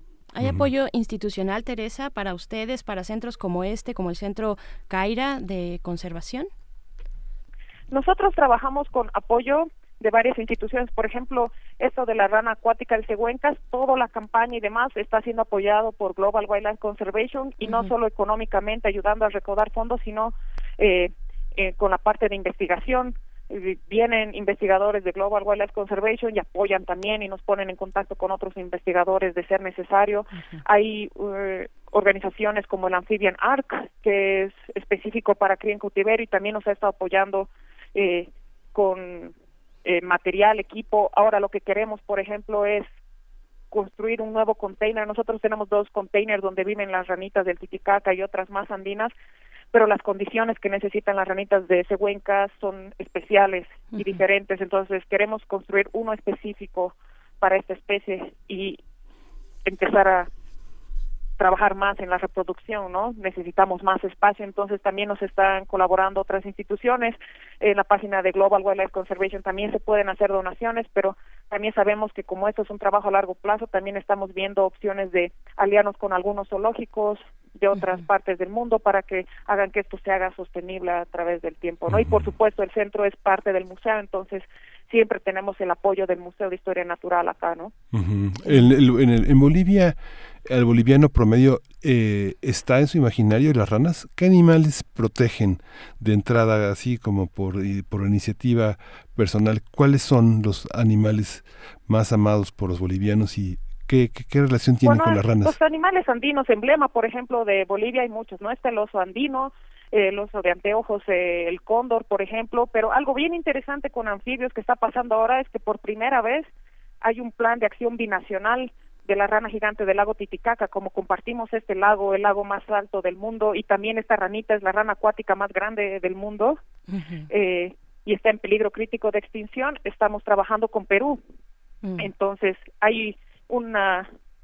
Eh, entre gobiernos ya hay esta intención de trabajar juntos y ya se ha hecho un plan binacional y nosotros como institución que tenemos tantas ranitas en cautiverio también estamos trabajando con gente por ejemplo del zoológico de Denver para hacer un plan eh, estas ranitas del Titicaca ya se han ido como a zoológicos en Europa, entonces también estamos empezando a hablar con el zoológico de Chester, por ejemplo, para ya tenemos embajadores allá que pueden hacer que nos ayuden a apoyar la conservación en el Titicaca y hacerlo en conjunto nunca se había trabajado antes en conjunto, ¿no? Los dos países haciendo el mismo tipo de monitoreos, intentar mitigar las mismas amenazas que tenemos en Perú y en Bolivia, entonces ese tipo de cosas nos están ayudando bastante ahora a trabajar en equipo. Nunca antes habíamos trabajado así con otro país en equipo y tenemos mucha esperanza de que lo que está pasando con este Termatovis culios del lago Titicaca y también ahora con la rana yuracaré se expanda a otros eh, animalitos, ¿no? La atención que ha tenido Romeo nos ha ayudado bastante a que se pregunte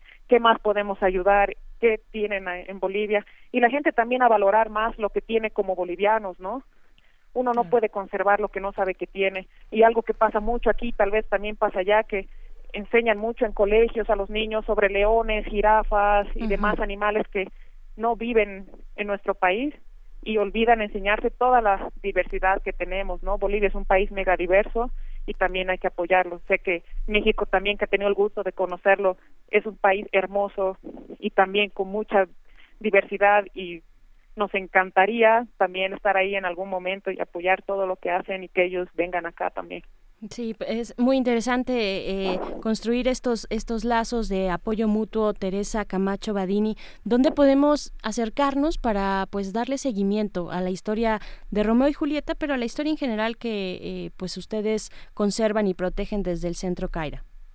Claro que sí, nosotros tenemos eh, página web, que es la página del Museo Dorbini, www.museodorbini.org también tenemos redes sociales, Facebook, Instagram del Centro Caira, eh, del museo también, y, y eh, la página de Global Wildlife Conservation. Ahí pueden encontrar desde el primer lanzamiento de prensa que se hizo, eh, preguntas frecuentes, blogs hechos a mi persona, a, la, a Sofía, que es la encargada de cría en cautiverio. Entonces ellos son los que están también actualizando todo el tiempo cada eh, noticia que tenemos, ¿no? Entonces los invito también a entrar a la página de Global Wildlife Conservation y ahí está habilitado una página para hacer donaciones también, ¿no? Ahí puedes donar para el futuro feliz, se llama de Romeo y Julieta. Y lo que hemos querido hacer trabajando con Global Wildlife Conservation también es que ya no solo estén en inglés las noticias, sino que estén en español. Entonces tenemos la versión en español en todas nuestras redes sociales para que no solo sea algo en un idioma, sino que llegue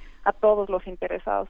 Pues ahí está, y seguro serán muchos en nuestra audiencia. Teresa Camacho Badani, jefa del Departamento de Herpetología del Museo de Historia Natural de Alcide d'Orbigny.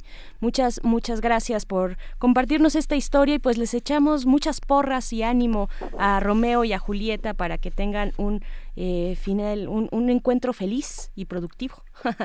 muchas gracias, Teresa.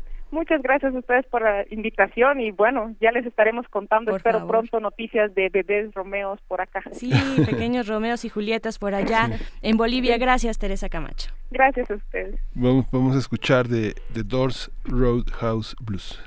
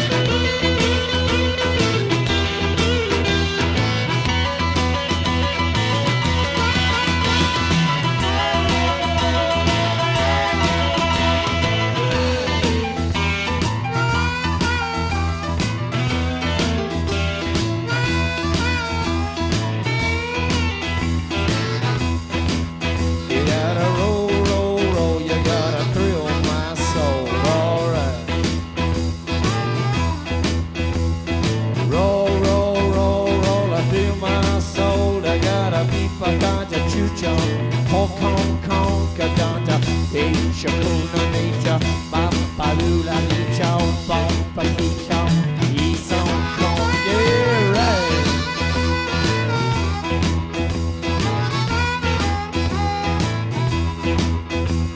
Ashen lady, ashen lady, give up your vows, give up your vows.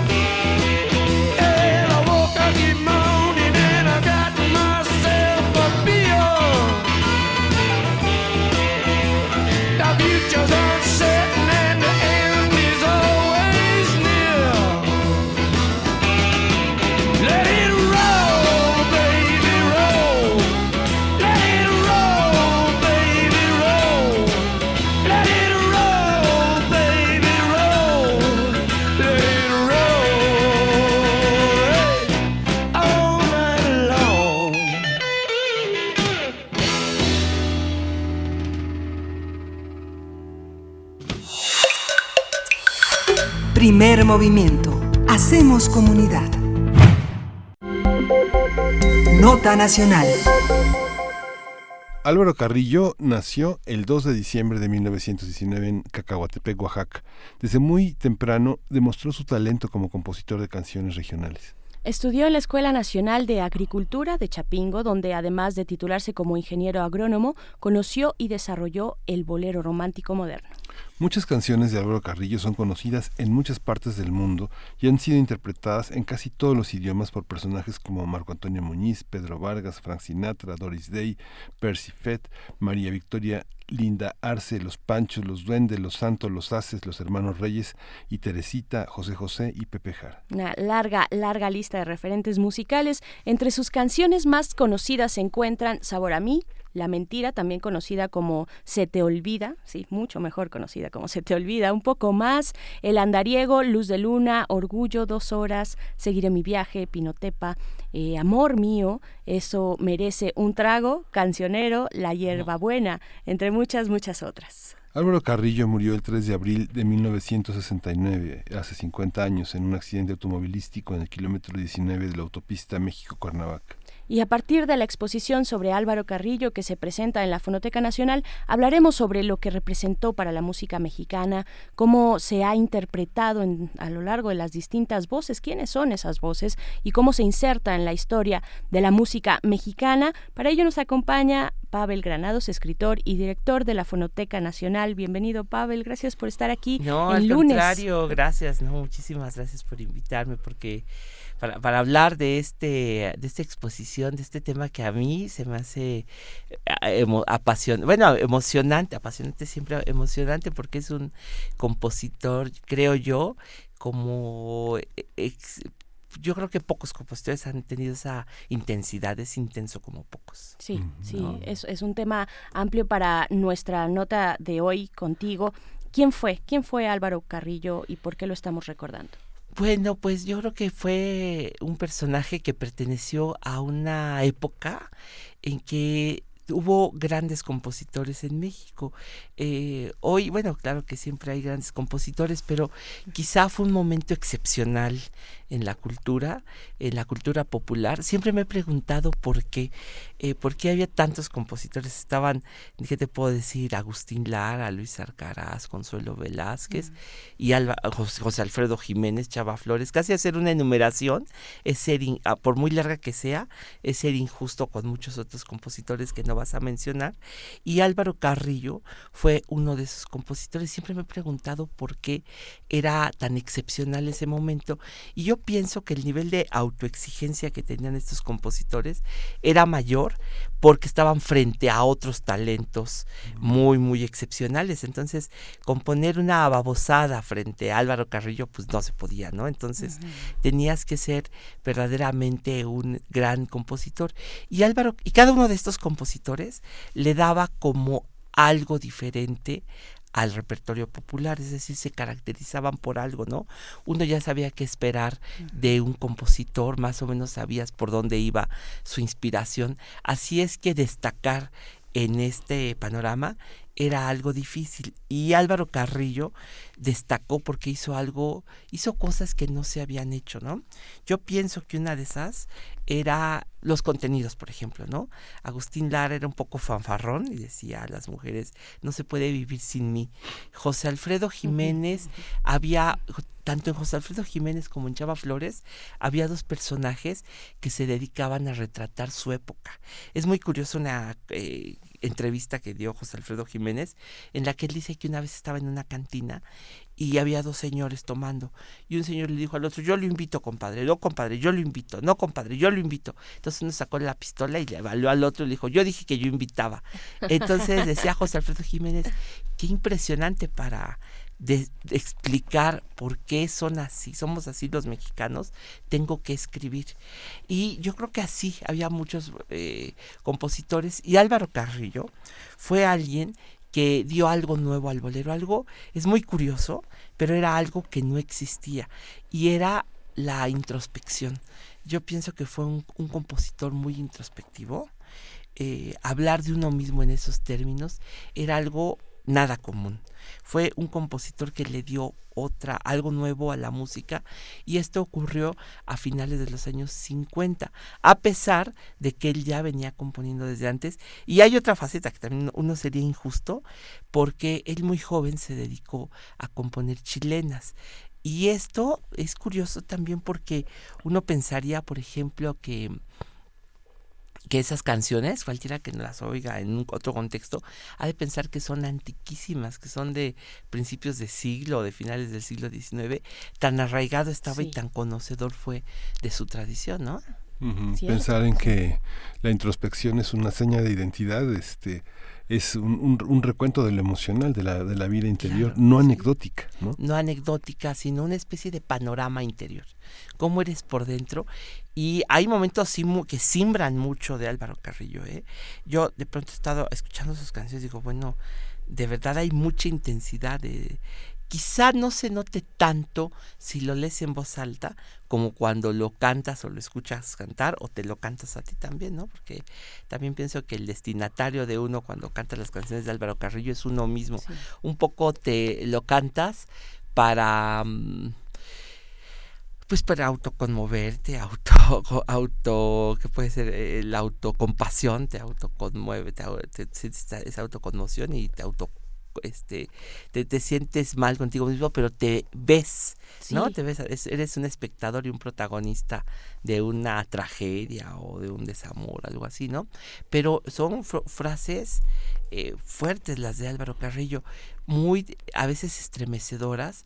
Yo le preguntaba a Álvaro Chico su hijo si había visto llorar a su papá y me dijo nunca solamente una vez en la vida le vi derramar una lágrima pues era un niño pues, murió cuando Álvaro Carrillo murió este pues sus hijos eran chiquitos no pero pocas personas lo vieron llorar. Y es que Álvaro Carrillo decía yo en vez de llorar compongo Claro, claro. entonces es fuerte porque eh, yo creo que él sí se operó como, como artista una pues es una migración digamos de decir de las lágrimas a la creación pues es, es menos inútil componer que llorar también ¿no? Claro. ¿Qué sabemos de la vida de Álvaro Carrillo? Se tiene bien documentada, nos hablabas de un inicio en el que componía chilenas y cómo es posible que, que ah, digamos, en una composición tan reciente en el tiempo, finales de la década de los 50, sea, tenga el arraigo popular que tiene y tantas y tantas interpretaciones, han pasado muchas voces por sus letras, ¿no?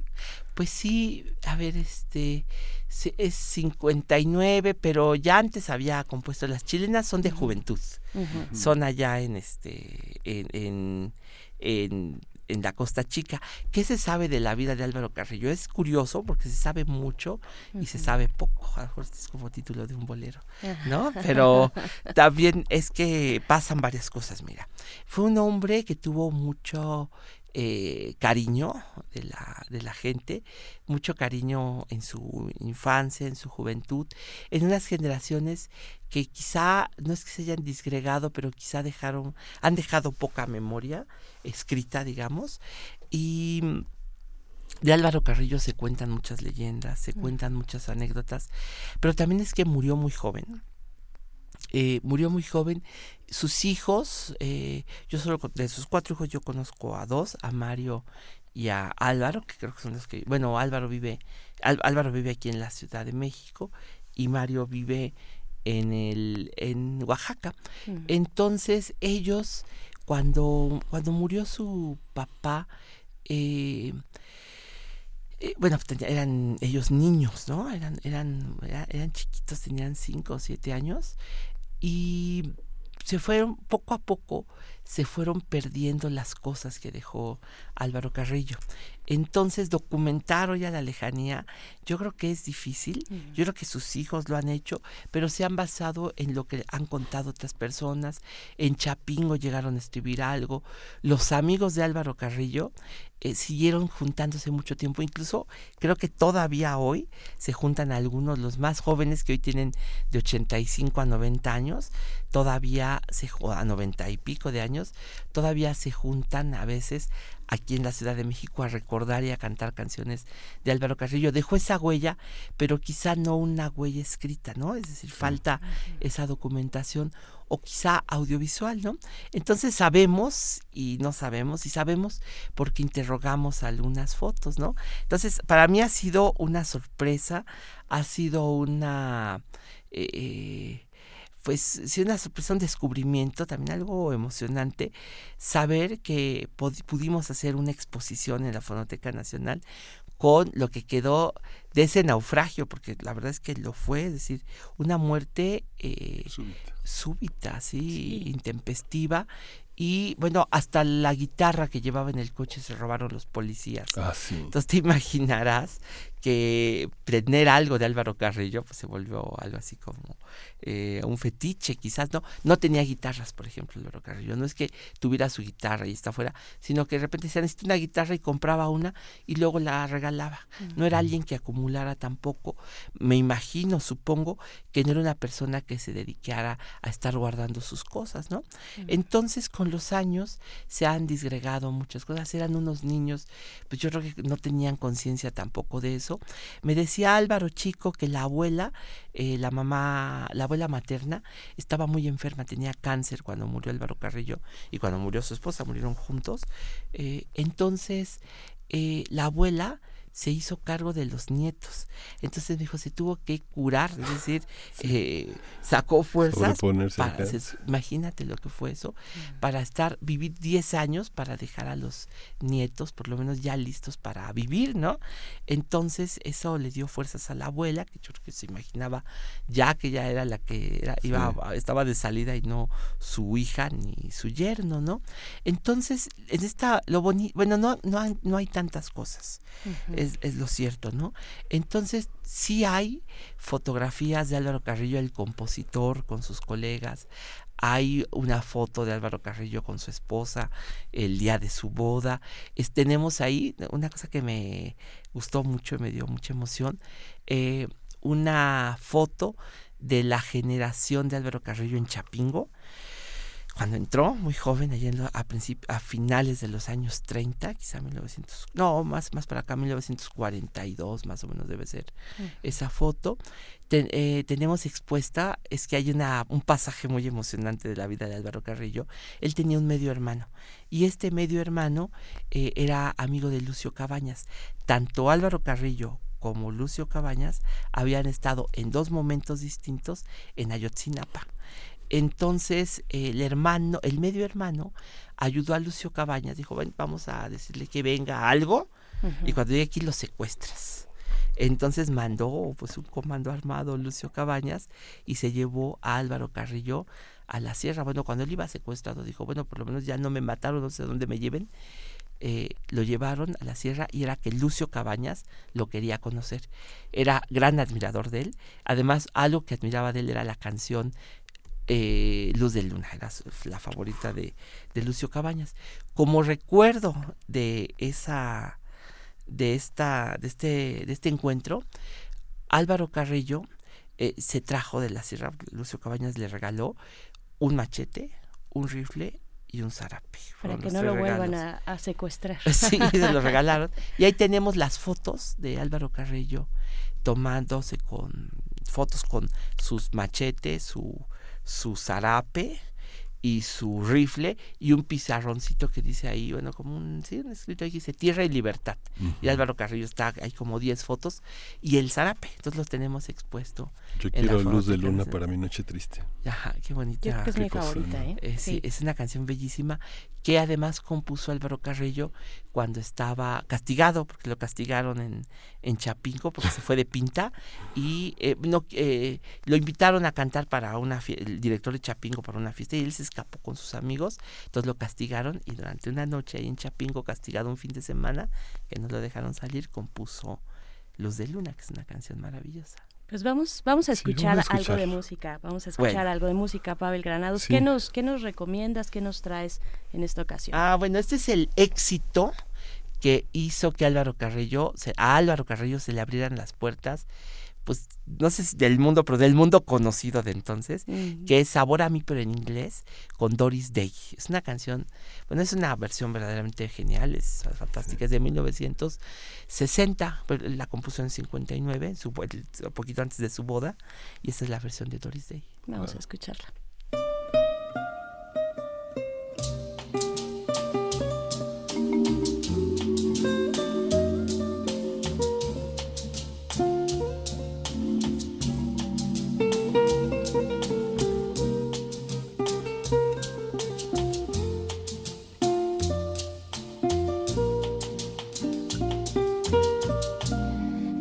I prove how much I love you with each kiss, will you cross your heart and promise this? That it's more than just a thrill, that you love me and you will be true to me. I will give you all my love, dear, here and now. If you'll only make this solemn vow that you mean the things you say, please be fair in every way. Be true to me. Esta es una versión de Doris Day, Sabor a mí. Estamos platicando con Pavel Granados, el director de la Fonoteca Nacional, acerca de este gran compositor mexicano Álvaro Carrillo. Eh, pues Pavel, ¿con qué, ¿con qué continuar en esta narrativa y en esta exposición que tiene también la Fonoteca Nacional? Ay, pues miren, se las recomiendo mucho. Este, estamos, estamos, estar varios meses la fonote- en la Fonoteca. Nacional. Lo que ya platiqué con Mario y Álvaro la semana, inauguramos el viernes, es que ya hay varios lugar- eh, estados interesados en llevarse la exposición. Entonces la vamos a producir también para que sea itinerante. Eh, porque tenemos, hay cosas, bueno, vamos a ver cómo se pueden transportar ciertas cosas. Por ejemplo, ahorita te dijiste la mentira, cuando él hizo esta canción que fue para una telenovela, eh, le regalaron, le dieron un premio, el premio por la mejor canción del 65. Y ahí, ahí tenemos el trofeo, tenemos el manuscrito original de Seguiré mi viaje, que sí es muy emocionante verlo ahí en su cuaderno pautado. Sobrevivieron dos cuadernos pautados de Álvaro Carrillo. Están con sus amigos de la SACEM, sus compañeros, sus colegas. Está Ayotzinapa, está eh, Chapingo, está la juventud en Pinotepa, que no hay, no tenemos documentos, tenemos el acta de nacimiento, tenemos una foto de él declamando el poema a la Costa Chica que le hizo, que era el poema que le gustaba declamar. Y tenemos pues algunos momentos, porque fíjate que Álvaro Carrillo, su novia, su esposa, fue Ana María Inchaustegui. Y cuando se conocieron y empezaron a salir, él- ella no bebía. Entonces fueron a una fiesta. Y entonces él de- decía a sus hijos que toma, pues platicaban y él estaba tomando su tequila, entonces daba un, un traguito al tequila y le daba un beso a su novia, ¿no?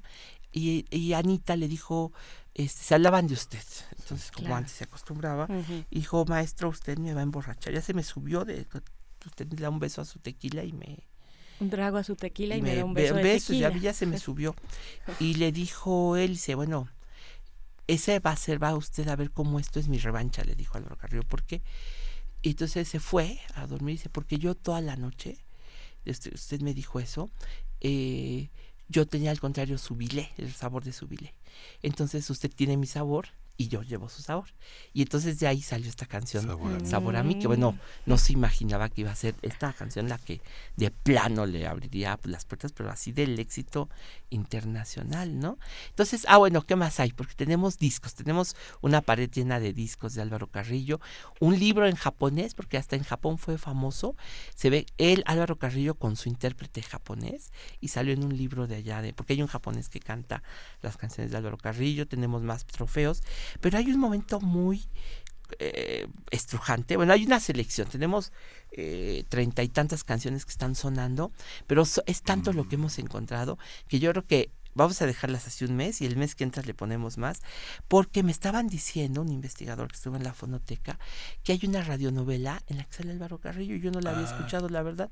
Resulta que es con López Tarso, y entonces López Tarso están en una cantina, los dice, a ver usted ese músico, venga acá, y se pone a platicar y es Álvaro Carrillo. Entonces yo creo que ese momento hay que ponerlo también. En fin, vamos a ver qué otras sorpresas hay.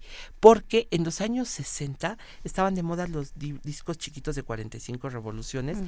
que eran los sencillos, y salían muchas canciones que después no se no salían más a la venta, es decir, ya no circulaban más. Y ahí tenemos muchos de esos que son, discos, digamos, éxitos únicos, ¿no?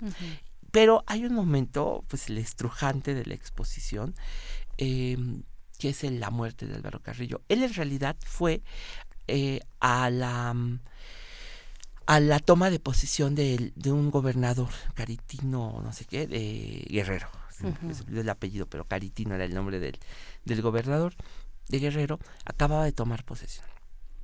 Les decía yo que su que nada más lo vieron llorar una vez, una, una vez lo vi salir una lágrima. Y es que la mamá de Álvaro Carrillo, chico, es decir, doña Anita, la esposa de Álvaro Carrillo, le dijo, ¿sabes? Yo te conocí siendo un compositor que tomaba para componer, es decir, te ibas a la bohemia y eso te hacía componer. Y si hoy eres un compositor que compone para tomar. Es decir, que ahora ya nada más es un pretexto para irte a beber, ¿no? Y si yo no soporto eso, así que si tú no cambias, nos vamos a separar, ¿no? Dice Alvarito que él le tocó presenciar de niño esta escena y que vio que a Álvaro Carrillo se le salió una lágrima. La última canción que hizo antes del accidente fue eh, La Señal. En señal que te vas, vas dejando torrillo detrás. Entonces, te digo que tiene frases así muy estrujantes. Este dice, más si quieres que hablemos de amor, vamos a quedarnos callados, dice el bolero, ¿no? Ay, que la canta una versión fantástica, la, la mejor para mí, la de Lola Beltrán en Bellas Artes, con Mm. sinfónica y mariachi, es fantástica. Bueno, pues se fueron al, al, al- al- a la toma de posesión y de regreso venían en la carretera y venía el chofer de Álvaro Carrillo, se llamaba el negro, le decían, y en el otro carril un camión se llevó a un coche y le dio, lo, lo, lo, lo proyectó fuera del carril y se tuvo que ir, eh, se salió en sentido contrario, pero expulsado por un choque con un camión y le dio de frente al coche de Álvaro Carrillo. En la fonoteca tenemos el audio pericial. Ah, sí. Es decir, nos lo entregaron, nos lo entregó la familia, Ah, sí. en donde está un reportero tomando, grabando con su cita de carrete abierto, eh, el momento en el ministerio. Entonces está incluso la persona que chocó contra Álvaro Carrillo, una señora llorando. Ver, eh, este, fíjate vamos tenemos, tenemos, una que, tenemos que hacer una pausa. Vamos Vamos, a, a vamos a regresar regresar para además contigo. despedir con música. Exacto. Y, este, y nos vamos un momentito. Primer movimiento. Hacemos comunidad. La lucha por la equidad de género se consigue por varios frentes, desde las ideas y denuncias del feminismo hasta la deconstrucción de la masculinidad. Entre Hombres, México. Un espacio radiofónico para cuestionar la imagen que tenemos acerca de lo que consideramos masculino. De lunes a viernes a las 6.50 horas, retransmisión a las 15 horas por el 860 de AM y a las 6.30 horas con retransmisión a las 17 horas por el 96.1 de FM. Para poder corregir, primero hay que reconocer. Radio UNAM, experiencia sonora.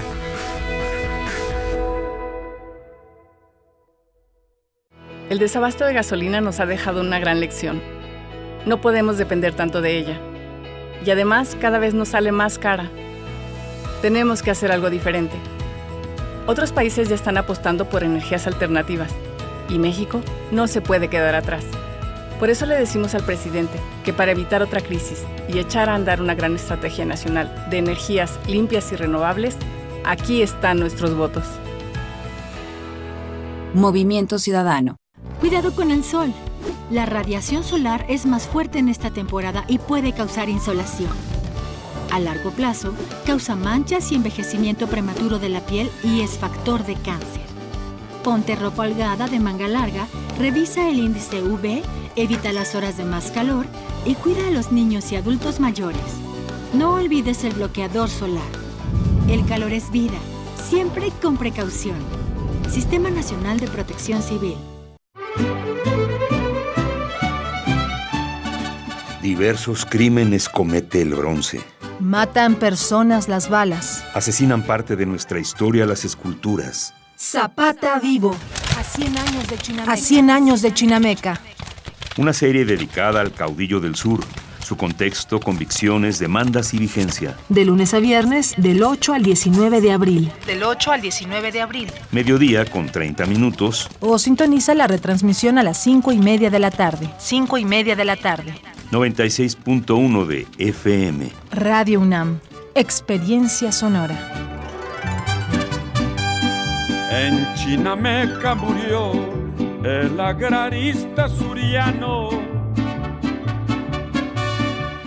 Zapata vivo. A 100 años de Chinameca. Queremos escucharte. Llámanos al 55 36 43 39 y al 55 36 89 89.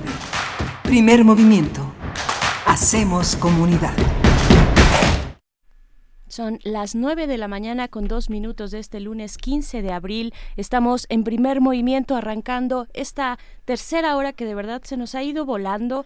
Qué eh, temas tan románticos hemos tenido el día de hoy para es un ustedes. lunes muy romántico, está sí, bien. lunes romántico, para que no digan que no los consentimos. Y pues bueno, hemos estado hablando desde romances con las ranas hasta la eh, pues representación en estos días de Semana Santa, la representación eh, f- de Jesús, de Cristo, en eh, pues eh, a lo largo de la historia y desde, desde distintas latitudes, Miguel Ángel Quemain. Sí. Y continuamos ahora con esta pues esta conversación, esta charla que eh, nuestro querido Pavel Granados nos presenta a propósito de la inauguración de una exposición eh, eh, sobre Álvaro Carrillo que se titula Sabor a ti, Álvaro Carrillo, que tiene lugar ya desde el 12 de abril, viernes 12 de abril, en la Fonoteca Nacional. Seguimos contigo, Pavel. ¿Con qué, con qué cerrar en esta narrativa? ¿Te quedaste ¿En ese quedé? momento de No, pues eh, qué terrible. del tenemos registro sonoro? Tenemos del- el velorio grabado.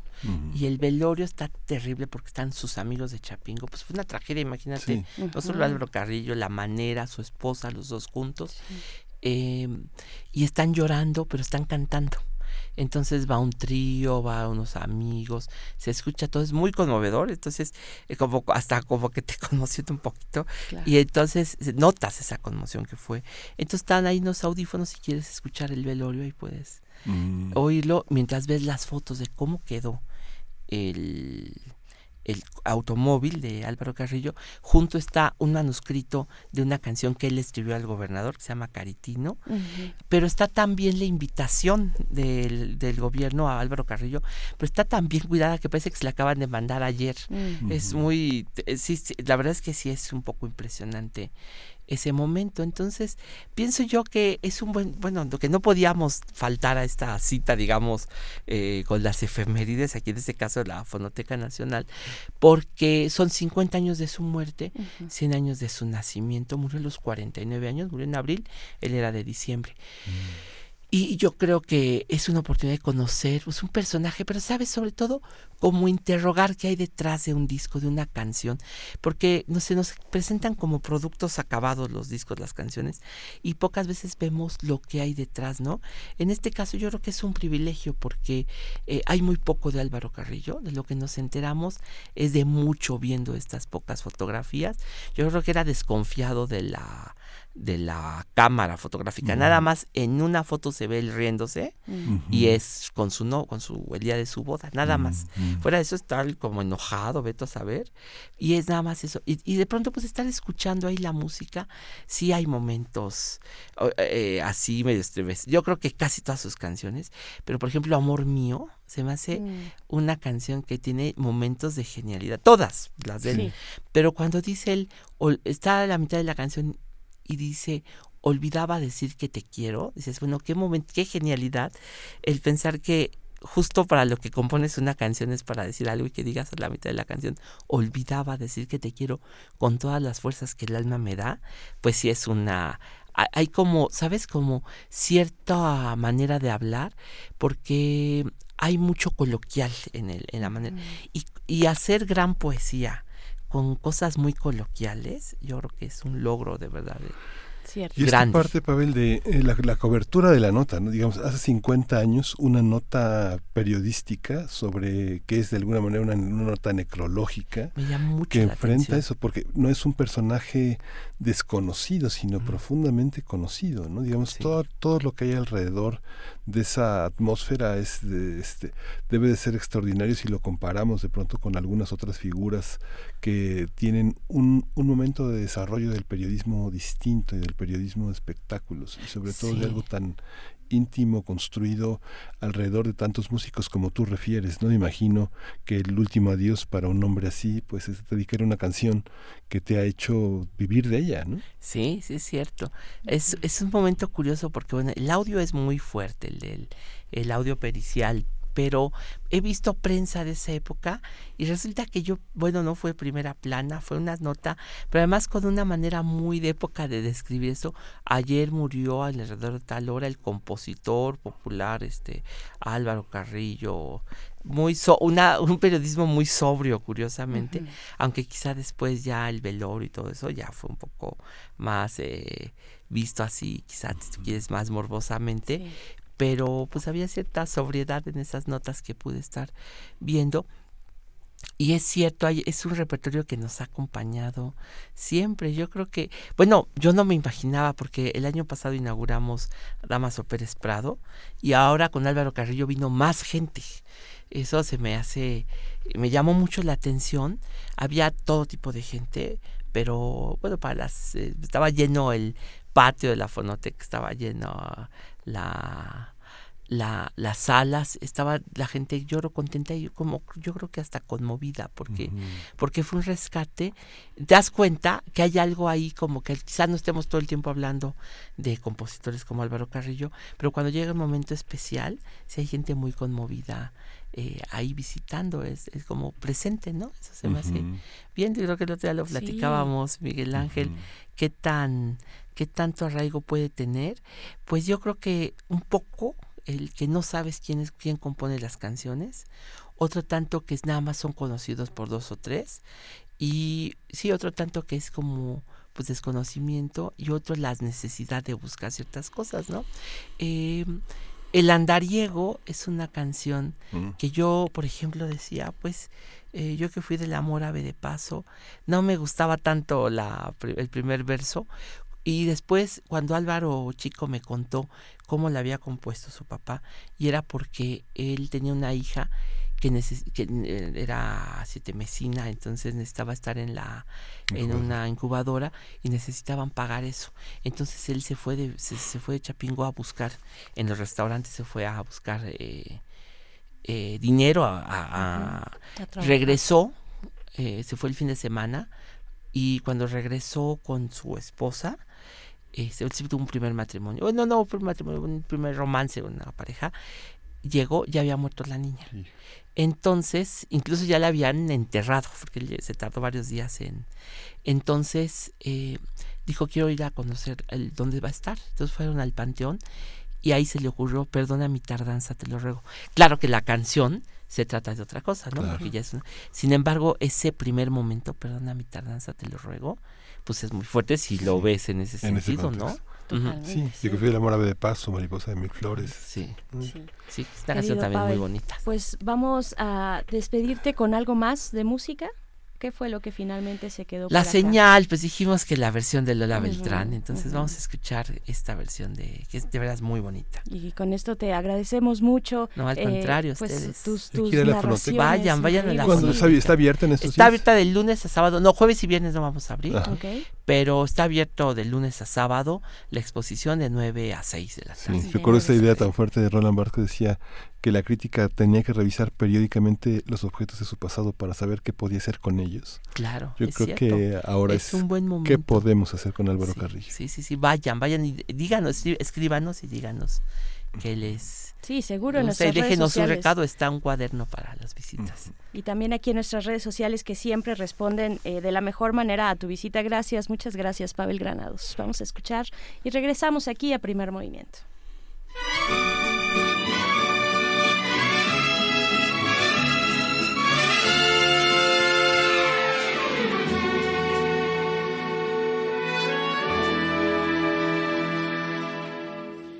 En señal que te vas. Vas dejando tu olvido detrás, pero quieres hablarme, yo no sé para qué, si me vas a dejar. Tú tenías el amor y lo fuiste a entregar por ahí. Y la muerte que un día para mí querías, me la das a mí. Pero habla, habla, habla, hasta que quedes vacío de palabras. Mas si quieres que hablemos de amor, quedarnos callados.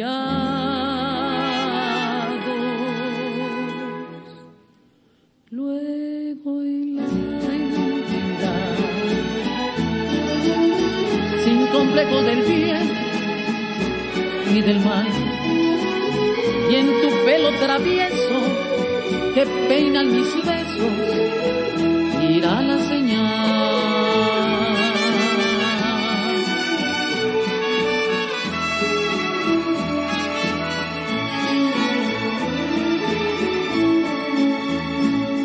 Pero habla, habla, habla, hasta que quedes vacío de palabras. Mas si quieres que hablemos de amor, vamos a quedarnos callados.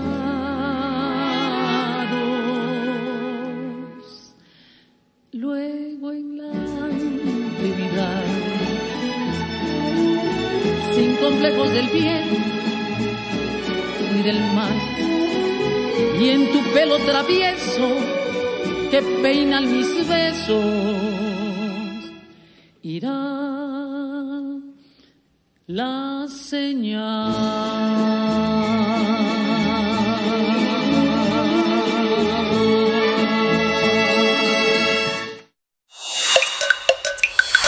Primer movimiento. Hacemos comunidad.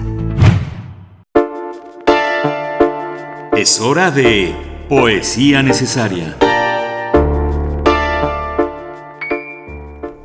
En la poesía necesaria del día de hoy les propongo unir varios temas que están y han estado en estos micrófonos en los últimos días para el tema de Wikileaks, por ejemplo, del que profundizaremos en unos momentos más en nuestra mesa del día. Eh, quiero leer algunos aforismos que tienen que ver con la libertad de expresión, con la libertad de prensa y cómo el arte interviene y fomenta también estos aspectos de nuestra vida cotidiana en la democracia. Y esto desde la perspectiva desde la vivencia incluso de, de, un artista chino que ha denunciado la censura a través de una obra, eh, en general de su obra, y que desde este sábado se encuentra en exposición en el Museo Universitario de Arte Contemporáneo del MUAC. Me refiero a el artista Ai Weiwei y su libro de aforismos titulado, con este humor que lo caracteriza además, eh, un, un libro titulado Weiweiismos de la colección Marginales de Tusquets, publicado en 2014. Es un libro muy pequeñito que trae distintos aforismos y la propuesta musical, pues es, es una poesía, por supuesto, muy actual y que habla de temas contemporáneos y de temas que cruzan las redes sociales, el uso de las redes sociales. El mismo libro está compuesto de algunos tweets, incluso, no solamente pensamientos, eh, pies de pies de, eh, de, fotos, pies de, eh, de, estas explicaciones que nos tiene acostumbrado el arte contemporáneo en sus exposiciones, sino también de algunos tweets. Este eh, artista es muy activo en sus redes sociales y después de, leerlo a él, y otra propuesta también poética que les tengo desde, desde China también, vamos a escuchar en la música eh, pues justo en esta cercanía con el entorno digital, una canción que se titula Digital Witness o Testigo Digital de la artista pues multiinstrumentalista y muy talentosa Saint Vincent. Pero antes, antes de antes de Saint Vincent y antes de Ai Weiwei, vamos, les propongo también un poco de poesía china contemporánea, pues muy en forma, eh, con el poema de un integrante del grupo llamado Poetas Brumosos, que se oponían a la norma estética marcada por el por el Partido Comunista Chino, pues misma denuncia que hace Ai Weiwei ahora en la poesía de Duo Duo, un poeta chino del que vamos a escuchar la declaración 1 del poema usando eh, del, poema El pueblo emerge desde el queso. Esto es la declaración 1 de Duo Duo. Las canciones hacen olvidar una revolución sangrienta. Agosto se estira como un lazo cruel. El hijo bala perdida sala de la granja. Lleva tabaco y la garganta seca. Las bestias deben portar crueles anteojos. De cuclillas y ennegrecidos cuelgan los cadáveres, igual a tambores prominentes. De pronto, tras la cerca de bambú, los sacrificios se tornan borrosos. A lo lejos, una tropa de fumadores que se acerca. Ahora vamos a leer algunos weiweiismos de Ai Weiwei. La libertad de expresión implica que el mundo no está definido. Cobra sentido cuando a la gente se le permite ver el mundo, el mundo a su manera. Mi obra siempre ha sido política porque en China la elección de ser un artista es una elección política. Yo creo que el arte es ciertamente nuestro vehículo para desarrollar cualquier idea nueva, para ser creativos, para ampliar nuestra imaginación, para combinar nuestras actuales condiciones. Soy un artista siempre en busca de lo que es posible, todo el tiempo procuro ampliar, ampliar las fronteras. Y por último, eh, algo que subtitula este libro de Ai Weiwei, los Weiweiismos, Dice, todo es arte, todo es política.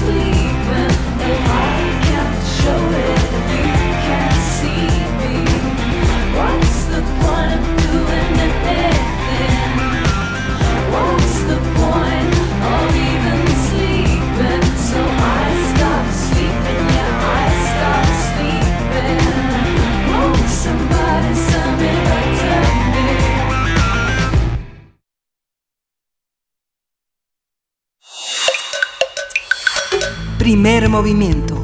Hacemos comunidad. La mesa del día. Luego de la detención de Julian Assange en la Embajada de Ecuador en el Reino Unido, el alto comisionado de la ONU para los Derechos Humanos pidió que el fundador de Wikileaks sea sometido a un juicio justo. Rabina Shamdasani, eh, vocera del organismo, dijo que las autoridades implicadas deben garantizar un proceso debido incluso ante las solicitudes de extradición. Así es, por su parte, Agnes Calamar, eh, relatora especial de la ONU sobre ejecuciones extrajudiciales, dijo que la decisión de Ecuador de facilitar la detención de Assange lo ponía en riesgo de, subir, de sufrir varias violaciones a sus derechos humanos. El fundador de Wikileaks ingresó a la Embajada de Ecuador en junio de 2012, donde permaneció por más de seis años, hasta el pasado jueves, cuando fue detenido, luego de que el gobierno de Ecuador le retiró el asilo diplomático y la ciudadanía ecuatoriana. El pasado viernes Estados Unidos solicitó al gobierno británico la extradición de Assange, a quien acusa de conspiración para infiltrarse en un eh, ordenador del gobierno con información clasificada. Haremos un análisis del caso de Julian Assange, lo que ha significado su trabajo para el periodismo internacional, siendo él eh, no un periodista, y los riesgos en los que se encuentra el periodismo y la libertad de expresión en este momento. Para ello nos acompaña Pedro Miguel, quien es articulista de la jornada, pero antes de entrar con Pedro Miguel, vamos a escuchar, para dar introducción a esta charla con él, pues una, una entrevista que él mismo realizó. Eh, una entrevista exclusiva para Radio UNAM eh, que fue eh, hecha a Christine Ranson en marzo de 2013 en el contexto de la Feria Internacional del Libro de Minería, donde tuvo lugar la presentación del libro México en Wikileaks, Wikileaks en la jornada, Memoria de una aventura periodística, este libro que es una compilación de cables diplomáticos que fueron publicados paulatinamente en la jornada a lo largo de aproximadamente dos años. Y pues bueno, eh, Pedro Miguel ah, realiza esta entrevista y agradecemos a, también a nuestro compañero en Radio UNAM, Héctor Salic, por compartirnos este material esta, eh, y, y, también a nuestro querido Santiago Ibarra, eh, pues esta entrevista que realiza Pedro Miguel a Christine Ravson, vocero de Wikileaks. Vamos a escuchar. Wikileaks. Los hombres que señalaron la desnudez del imperio.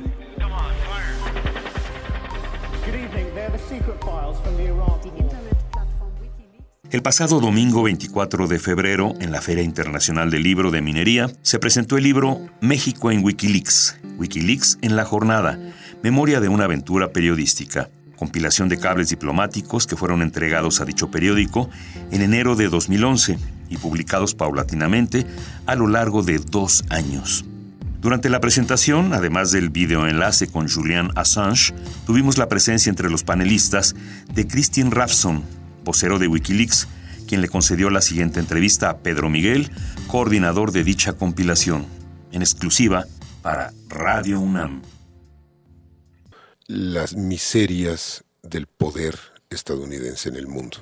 Y eh, esto que hace Estados Unidos lo ha hecho el go gobierno mexicano desde siempre contra los opositores políticos. Lo han hecho los regímenes eh, dictatoriales, abiertamente dictatoriales del mundo y de este continente. Me parece que una victoria paradójica de Wikileaks es haber obligado a Estados Unidos a comportarse como una dictadura de república bananera. I totally agree with you in, in many ways in that in how you describe it. Totalmente estoy de acuerdo contigo en lo que dices. And uh, I always say that there is a, a Yo siempre digo que hay una two kinds of revelations by WikiLeaks.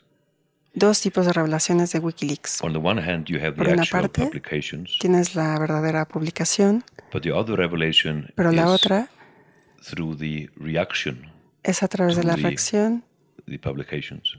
de las publicaciones. And in my mind, the reaction to WikiLeaks La uh, reacción a behalf of Wikileaks the US government por parte del gobierno estadounidense ha uh, expuesto dark side el lado oscuro and the corruption y la corrupción in that government. en ese gobierno. I could also say the same thing about the Y financial podría powers decir lo mismo de have, uh, los poderes financieros WikiLeaks. que han atacado Wikileaks. We've also exposed the weakness También and the corruption expusimos la li- in the mainstream media debilidad y corrupción de los medios in the way that they have principales, uh, either gone directly against de la manera en que directamente han ido en contra de Wikileaks skewed their uh, reportage of what we are doing o han hecho los reportajes de lo que estamos haciendo. By, for example, Por uh, ejemplo, a directly a, a, a, a totally uh, improper and imbalanced uh, reporting on these sexual ejemplo, allegations in Sweden. reportajes totalmente exagerados de las are uh, totally acusaciones sexuales, cuando en realidad están ignorando la gran revelación de los documentos que hemos publicado. So that is the most interesting uh, uh, thing with, that will be interesting Eso for es lo más historians to interesante para los historiadores second que tier of- evalúen of, uh, este the- segundo nivel de revelaciones springing from the, uh, uh, the reaction que surgen to de las reacciones actual publications a las publicaciones. Kristin Rafson es considerado en Islandia como uno de los mejores periodistas del país. Kristin ha sido blanco de la censura. En febrero de 2009 presentó en su programa de televisión una investigación sobre el banco Kaupthing, el más importante de Islandia, que había prestado miles de millones de euros a sus principales accionistas antes de la crisis financiera. El programa fue interrumpido y todo su equipo fue despedido de inmediato. Christine también es reconocido por uno de sus primeros trabajos para Wikileaks que realizó en Irak. Él le dio soporte periodístico al crudo video en donde helicópteros Apache asesinan a varios civiles y a dos periodistas. Christine Rafson llevará las riendas de Wikileaks hasta que se resuelva la situación de Julian Assange, quien en este momento está refugiado en la Embajada de Ecuador en Londres. Wikileaks, los hombres que señalaron la desnudez del imperio, en exclusiva para Radio UNAM. Ahora sí estamos de vuelta, Miguel Ángel Quemain, con esta pues eh, entrevista y esta eh, profundización que queremos hacer eh, sobre el tema de Julian Assange y para ello nos acompaña en la línea Pedro Miguel, articulista de la jornada. Bienvenido, Pedro Miguel, te saludamos desde cabina Miguel Ángel Quemain y Berenice Camacho. Buenos días. Berenice, Miguel Ángel, buenos días. Hola Pedro, mucho gusto en tenerte aquí. Muchísimo gusto. ¿Cómo, ¿Cómo enfrentar esa situación de que cuál es el ejemplo que para nosotros, para Latinoamérica y para México da eh, la situación en la que se encuentra Julian Assange, que para muchos de- detractores no es un periodista y WikiLeaks es verdaderamente un dolor de cabeza para la gente que, que, que trafica con la información y que la oculta? bueno, la consideración eh, de que Assange no es un periodista revela el carácter de los medios en Occidente. Es decir, estos medios le niegan a Assange una condición eh, que es eh, absolutamente evidente por la simple razón de que estos medios están alineados con los poderes políticos, con los poderes fácticos, empresariales, que hay un poder mediático por sí mismo, que, eh, que adul- adultera las cosas. Eh, en los juzgados de Londres, en las resoluciones judiciales inglesas, Assange es considerado un periodista y un informador, y así lo han establecido. Wikileaks es considerado un medio. Eh, y eh, bueno, pues es un hombre que tiene una trayectoria de premios periodísticos. Entonces, si fuera médico, albañil eh, o veterinario, pues no le darían premios periodísticos, ¿no? ¿Cómo, tal vez sería interesante profundizar un poquito más en lo que se eh, pues consideramos o no un periodista y sobre también el, el- la trayectoria que tiene Julian Assange respecto a bueno pues, ser considerado un eh, especialista en informática en sistemas eh, de computacionales pues a esta escala de incluso la encriptación o técnicas distintas para tener cierta seguridad en, eh, en el ambiente digital. eh, eh, tiene, tiene también esa faceta. ¿Qué, qué es un periodista y qué no? eh, recurriendo a este ejemplo de Julian Assange. Mira, Berenice, todos los periodistas del mundo hoy eh, tenemos que usar Word, tenemos que usar un navegador, y eso no nos hace expertos en informática, es un medio. Sí. Julian en su juventud fue hacker, fue, eh, y fue un activista informático, un ciberactivista, de los pioneros. Pero eh, para él siempre eh, la tecnología fue un medio, un fin. Y eh, si uno lee sus libros, pues se dará cuenta de que es un hombre que tiene una ideología, una visión del mundo, una propuesta de acción política, eh, aunque no sea una acción partidista. Eh, ¿Y qué es un periodista? Pues es alguien que eh, difunde información ponderada y estructurada a partir de fuentes, ¿no? Claro. Información de actualidad. Fíjense en este detalle eh, de los millones de documentos que ha divulgado Wikileaks. Ninguno, absolutamente ninguno, ha sido refutado en su autenticidad. Es decir, estamos hablando de un ejercicio profesional que valida, que verifica, que certifica la veracidad de lo que está difundiendo. Y el hecho de que no hagan notas informativas, sino que contacten con medios para que los medios eh, procesen editorialmente este material, no quiere decir que no sea un ejercicio estrictamente periodístico.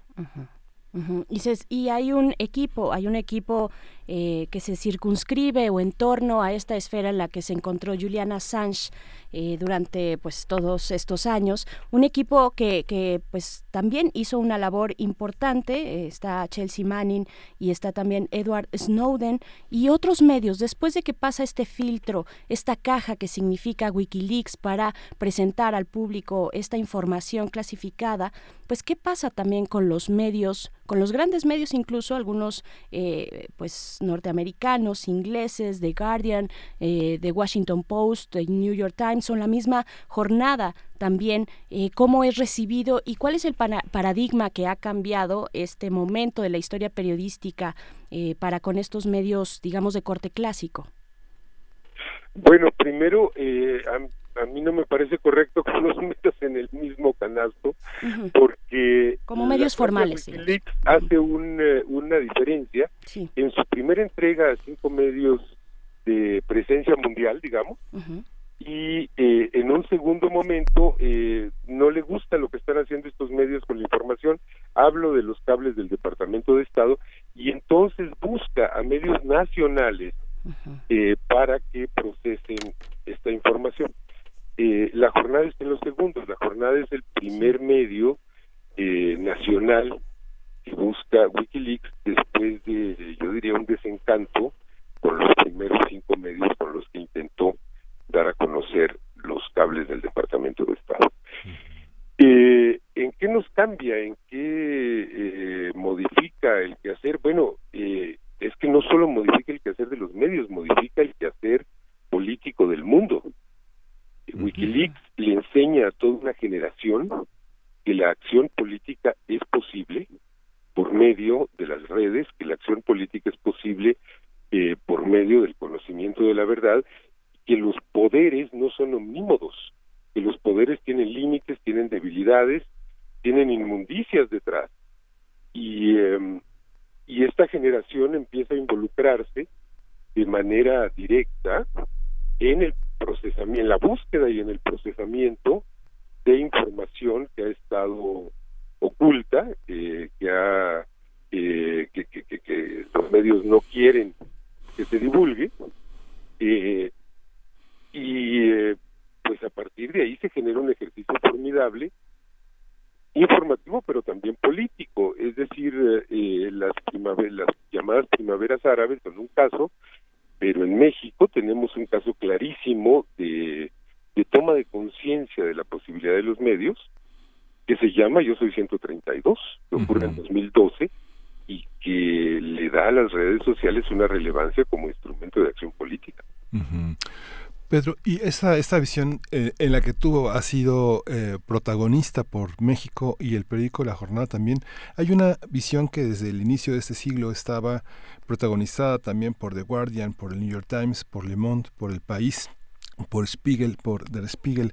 Eh, ¿Cómo, eh, por, qué, ¿Por qué la jornada? Uno piensa, no sé, la pasé en los años 90 viendo en los sitios de consulta en muchísimas ciudades del, mundo, desde ciudades del este, el periódico La Jornada como uno de los periódicos de consulta en los espacios públicos, ¿no? Veía la, portada de La Jornada, eh, no veía la de Excelsior, no veía la del Universal, no veía la de otros periódicos, veía la de La Jornada haciendo la cola para consultar algún tipo de ordenador en esos años donde no era fácil llevar eh, portátiles. ¿Por qué La Jornada? ¿Qué, ¿Qué gana La Jornada y qué gana México con esta, con esta, con este espacio?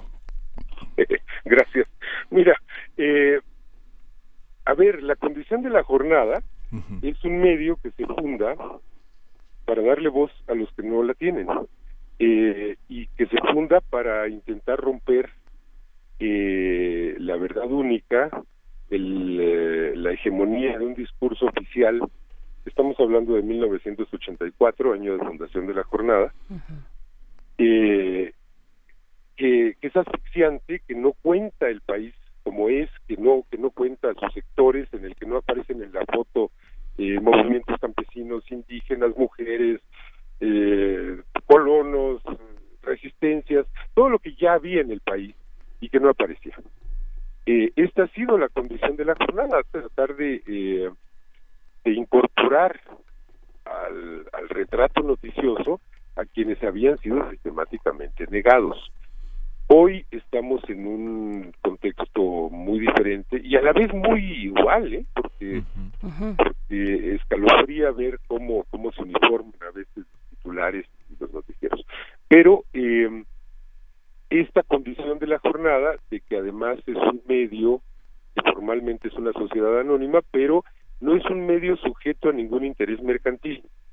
Es decir, eh, la jornada eh, necesita hacer dinero para poder hacer periodismo, no hace periodismo para hacer dinero. Así ha sido siempre y yo creo que estas, este, este conjunto de circunstancias eh, le indican a Wikileaks que, que- que somos eh, el, el aliado y el compañero deseable en México, pero en última instancia habría que preguntarle a ellos. Claro, claro. Eh, Pedro Miguel, ¿cómo, ¿cómo explicar este momento de la historia eh, de Wikileaks con pues esta expulsión de Julian Assange de la embajada ecuatoriana que se localiza en Londres? ¿Cómo, ¿Cuál es la explicación que le das tú que, como dice Miguel Ángel Quemain, pues fuis- fuiste unos, uno de los protagonistas a través de la jornada que fue este primer diario, bueno, el diario eh, que recibe eh, por parte de Wikileaks estos cables confidenciales? ¿Qué, cómo, cómo, es, ¿Cómo es la lectura que le das a, a este tema de Julian Assange al punto de hoy? Me parece que es una consecuencia directa del avance de las derechas en el mundo, de las visiones eh, antidemocráticas, autoritarias. Eh, tenemos a Trump en Estados Unidos, tenemos en Ecuador una contrarrevolución en curso, es decir, un, un- un- un hombre que, que decide deslindarse del proyecto de revolución ciudadana que encabezaba Rafael Correa. Tenemos una Gran Bretaña eh, hundida en la derecha, bueno, tan hundida que, que, que se quiere salir de Europa por, por, por reaccionaria, ¿no? Eh, por aislacionista. Creo que este es el contexto general y eh, desde luego pues hay una, una gran, un ejercicio de venganza eh, en contra de Wikileaks por parte de una superpotencia que no le perdona el que eh, el que Assange y su organización la hayan evidenciado como eh, como eh, responsable de crímenes de lesa humanidad eh, y eh, y como como como un poder criminal. Digo algo que no es no es desconocido eh o sea, ya lo dijo Dwight Eisenhower en los años 50, la, la institucionalidad de Estados Unidos está tomada por el, eh, ¿cómo se llamaba? El complejo militar industrial, que es una mafia. Pero bueno, eh, recordarlo eh, en el siglo XXI, pues debe haberle sido tremendo, atroz, eh, debilitó políticamente a Estados Unidos en el mundo y no lo perdonó. Eh, pues es esto y lo que tenemos como consecuencia es eh, un ataque a la libertad de expresión procedente de dos países que se dicen democráticos y respetuosos de los derechos humanos, un ataque al derecho a la información y eh, el atropello del derecho de asilo cometido por un país latinoamericano que es en donde este derecho ha tenido su territorio de desarrollo más eh, entrañable y encomiable. El derecho a asilo que ha sido un recurso. Eh, ¿qué, ¿Qué papel ha jugado el periodismo en esta, en esta petición de asilo? Muchos mexicanos que han ejercido el periodismo en algunos momentos críticos de los años 90 y principios de este siglo decidieron eh, acogerse a, esa, a, esa, a, ese, a ese valor, a esa protección. Eh, ¿Es válido esta, este, esta protección para los periodistas? ¿Es cada vez más creciente la necesidad de acogerse a esa, a esa posibilidad? ¿Al derecho de asilo? Sí, al derecho de asilo. ¿Se puede Mira, ejercer eh, el periodismo desde ahí? Yo creo que, que básicamente eh, hemos visto en México centenares y miles de periodistas entre las oleadas de refugiados de Argentina, de Chile, de Uruguay, ¿no? Eh, las, las salas de redacción en el país pues, se han poblado de profesionistas que incluso han hecho escuela. Eh, esto, esto me parece que es clarísimo, ¿no? Han, han venido de muchas profesiones, pero los periodistas eh, han estado entre los primeros y los más perseguidos. Eh, yo creo que es, es- es evidente que, y bueno, y, en- y hay que decir también que, que en distintos momentos Argentina y Chile eh, acogieron eh, a perseguidos de otros países. Eh, entonces creo que es eh, pues es un instrumento extremo al que hay que recurrir cuando cuando el poder eh, se pone intolerante y asesino y criminal, ¿no? Claro. Eh, y volviendo a esta figura de Julian Assange, que yo creo que hay que desmenuzarla, eh, acercarnos a esta figura desde un montón de ángulos, desde muchísimos ángulos, desde sus orígenes hasta el papel que juega en este momento en un conflicto pues eh, de, de poderes a nivel internacional. Eh, ¿cuál- ¿Cuáles son las, digamos, las consideraciones que tú tendrías, Pedro Miguel, sobre el poder que puede tener una persona como Julian Assange con un, eh, con materiales de este calibre, de, este peso, y- y- un Julian Assange que representa a WikiLeaks, pero que, y mi pregunta es, ¿se podría representar a sí mismo en algún momento? Eh, pues, digamos, eh, dirigiendo la información y los cables a, a su consi- consideración. ¿Cómo, ¿Cómo lo ves? ¿Cómo ves esta parte como muy personal de Assange y de sus propios intereses? Mira, cuando yo lo entrevisté en 2013 en la embajada, estaba tenía unos meses de haberse refugiado, deliberadamente eh, quise omitir las preguntas personales, porque me pareció muy claro que él había decidido poner en juego eh, su vida personal eh, en, en- en función de una lucha eh, política de, de alcance geoestratégico incluso.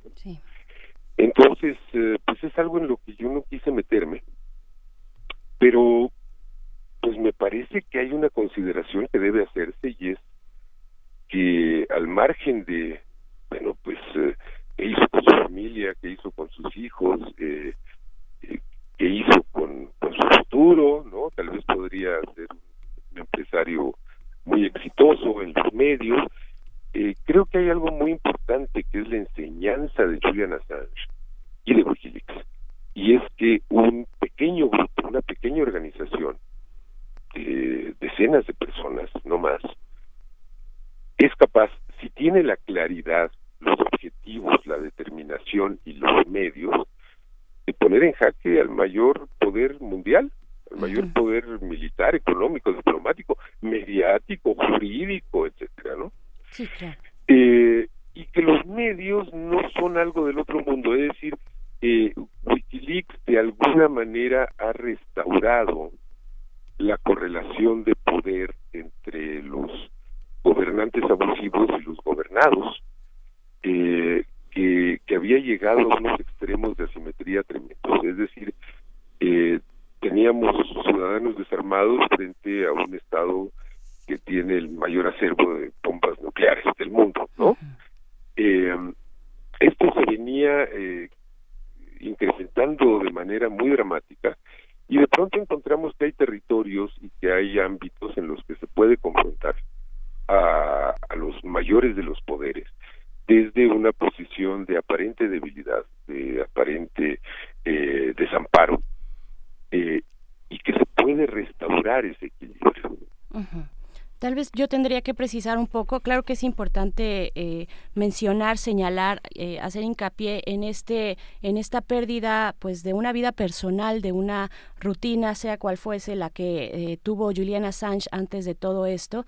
Pero eh, yo preciso, me refiero más a la cuando cuando hablo de intereses personales, tal vez pienso más en intereses políticos y de dónde se sitúa eh, y de- desde dónde podemos situar a Ju- Julian Assange con un poder como el que le dio WikiLeaks eh, en sus intereses particularmente políticos. ¿Tú ves algo por ahí, una lectura de ese tipo? Sí, por supuesto, eh, Julian es anarquista. Y, y es, es un anarquista, vamos, no como estos anarquistas que, que se orinan en los policías antimotines, ¿no? No, no, es, es, es un hombre que ha leído el anarquismo en sus fuentes, en sus autores, que ha reflexionado, que ha leído marxismo, eh, que tiene una visión del mundo y que tiene una visión transformadora del mundo. Ahora, eh, hay intereses ilegítimos ocultos detrás de esta ideología? Mi respuesta es que no, eh, que yo no los veo por ningún lado, eh, que si los hubiese eh, probablemente ya se habrían manifestado. No, yo creo que es un tipo que lo que quiere es abrir los gobiernos al escrutinio mundial. Ujú. Mm, ajá. En el Esta- tema de, fin- de filtrar un tipo de documentos, perdón Miguel Ángel, de filtrar un tipo de documentos y tal vez no otros, eh, podemos tener tampoco, o, o tampoco por ahí habría una lectura política, de interés político. Mira, eh, yo lo que he visto es que Wikileaks va, eh, como dicen, liberando eh, paquetes conforme los va recibiendo y procesando. Sí se dice por ahí que hay un archivo esto codificado que, que está subido y que, y que se revelarían sus claves en un momento en que capturaran a Julian, etcétera. Eh, y por ahí algunos medios el, el- el 11 de abril, día en que lo, lo entregó la embajada ecuatoriana, eh, dijeron que había sido releva- revelado y que estaba una dirección electrónica. Todo esto es mentira, es leyenda urbana. Lo que se reveló es algo que ha estado colgado en el sitio de Wikileaks desde hace años. Eh, entonces, salvo por eso, que, que- que a mí me, me resulta un poco incierta la existencia de ese archivo selecto, digamos, que daría pie a grandes escándalos, pues yo creo que el actuar de Wikileaks ha obedecido a una estrategia de eh, abrir el panorama de los gobiernos conforme han ido llegando los documentos. Eh, ¿Por qué revelaron antes los papeles de Afganistán y de Irak antes que los cables del Departamento de Estado y por qué después lo de Stratford? Bueno, porque unos llegaron antes y otros después y así los procesaron. ¿eh? E- Esa es mi impresión eh, después de años de trabajar.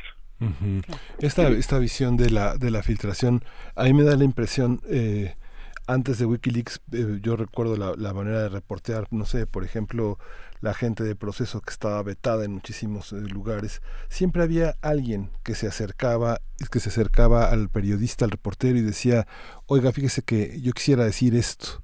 Este, Sí. hay manera de que antes de que hubiera mails y que hubiera chats y este tipo de cosas, reunirse en un café y, y Claro. revisar, revisar documentos que la gente ponía a tu disposición para que tú siguieras una, una- un asunto y que si considerabas que tenía credibilidad la fuente o no lo hacías. Esta parte de resistencia social eh, de la que forman parte muchos burócratas que están descontentos con la corrupción, que, eh, que forman parte de, este, de fuentes de información que siempre niegan información, personajes que jamás dan entrevistas y que a veces una persona graba sus, graba sus conversaciones. Formas, si quieres, eh, Pedro Miguel, y de alguna manera ilegales, pero que tienen como propósito detener un fraude, detener la corrupción, detener el crimen. ¿Qué piensas de esta parte en México en este momento?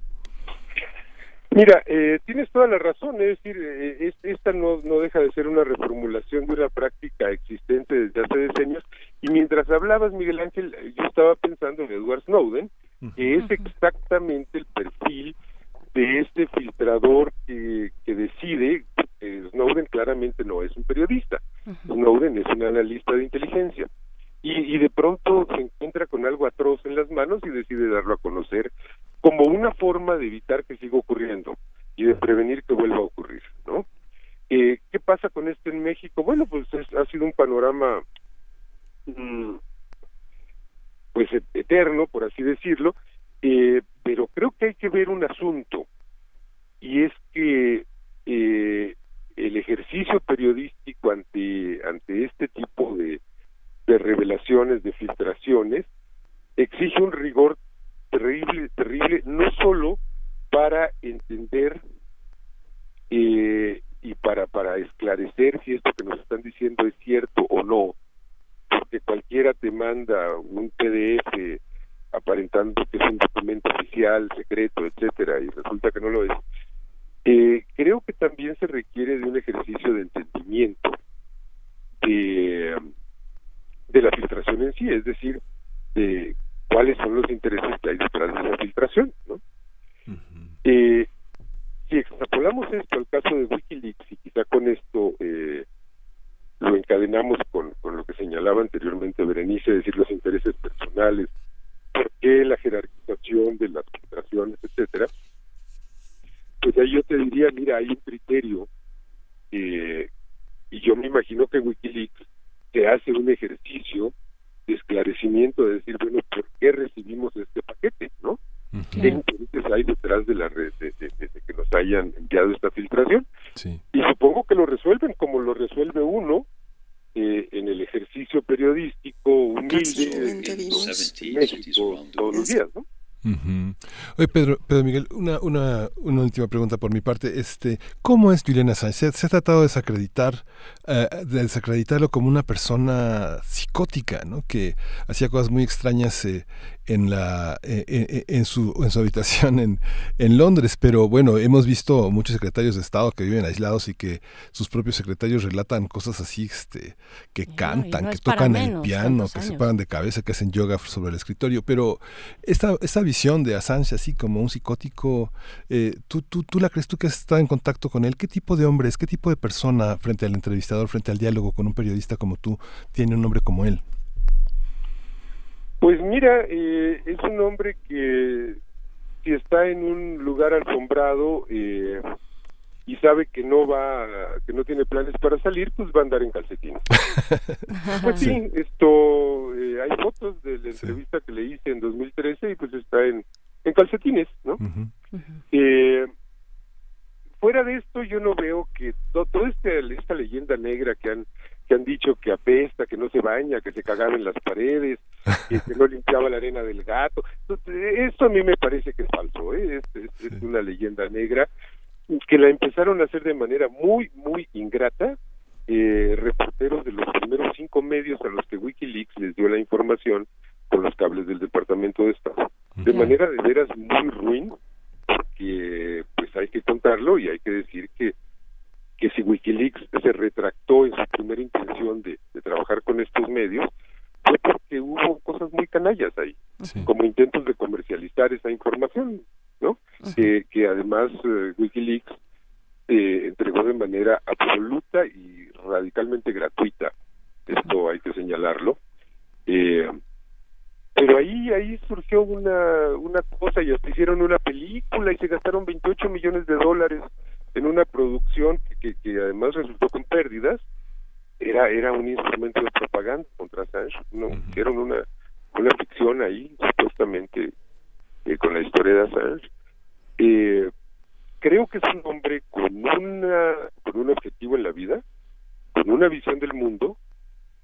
Creo que es un hombre eh, excepcional en el sentido de que puede ver el panorama global y que se plantea transformarlo y que encuentra las vías para transformarlo. Claro, y queremos saber también, eh, Pedro, Mir- Pedro Miguel, sobre eh, esta forma en la que ha transformado al periodismo, al periodismo global, el hecho de pues la disposición, el mecanismo que utilizó WikiLeaks, este buzón en el que se amparan todos estos cables, estos documentos clasificados. Pero antes eh, invitamos a nuestra audiencia a escuchar esta entrevista, una última parte de esta entrevista donde eh, Christine Raffenson nos habla o te habla a ti particularmente en esta entrevista que realizaste acerca del encarcelamiento de Assange.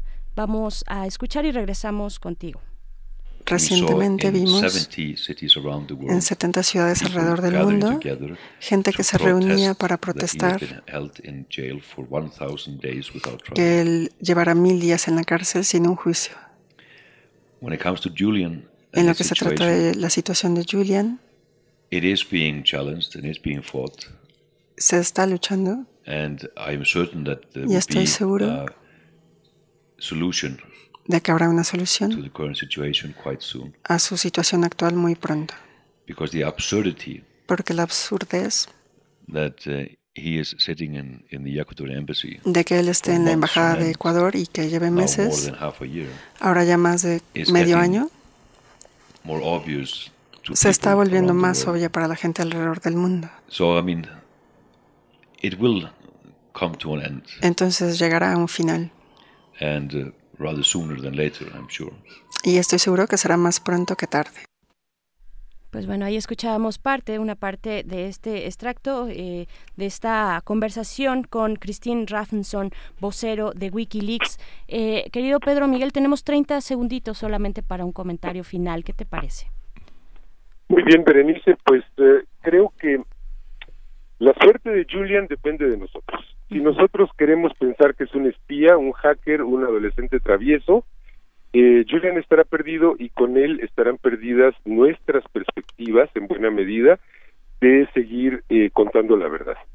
Y si somos capaces de entender lo que está en juego, que es la libertad de expresión, el derecho a la información y el derecho de asilo, y somos capaces de hacer una protesta mundial y de presionar, entonces eh, posiblemente logremos eh, recuperar a Julian eh, pues de las garras de un sistema de justicia que es perfectamente injusto, el estadounidense, y eh, con ello nuestras propias perspectivas de seguir haciendo nuestro trabajo y de hacerlo de manera eh, segura, sin que Estados Unidos nos piden extradición, porque encontramos o nos dieron o sacamos un documento que era de relevancia mundial. Pues muchísimas gracias, Pedro. Te, te seguimos en arroba navegaciones porque eres un Ahí entusiasta. estamos a la orden, sí, porque eres un entusiasta del proyecto de transformación del mono en hombre y de la mona en mujer. Gracias, Pedro. guiño a Engels. Sí. Les mando muchos abrazos. y abrazos para el auditorio de Radio UNAM. Otros para ti, Pedro Miguel, articulista de la jornada. Muchas gracias. Y pues bueno, habrá que habrá que revisar también esta figura del hacker que finalmente eh, desde la narrativa oficialista tiene sus connotaciones negativas, pero eh, pues tal vez para las generaciones más recientes no es así, no es tanto así, no es negativo ser hacker y menos cuando se tienen estos objetivos democráticos. Miguel Ángel, nos Sí, vamos a despedir con vamos. música. Vamos a escuchar de Price Leather y Cat Von D Black Leather. Y bueno, esto fue primer movimiento. Nos El mundo desde la universidad. Nos escuchamos mañana.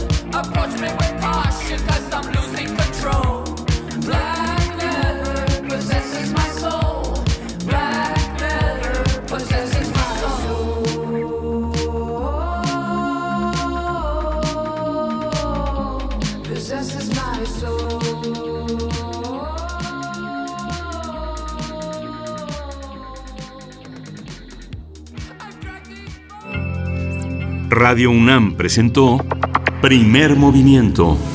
El mundo desde la universidad.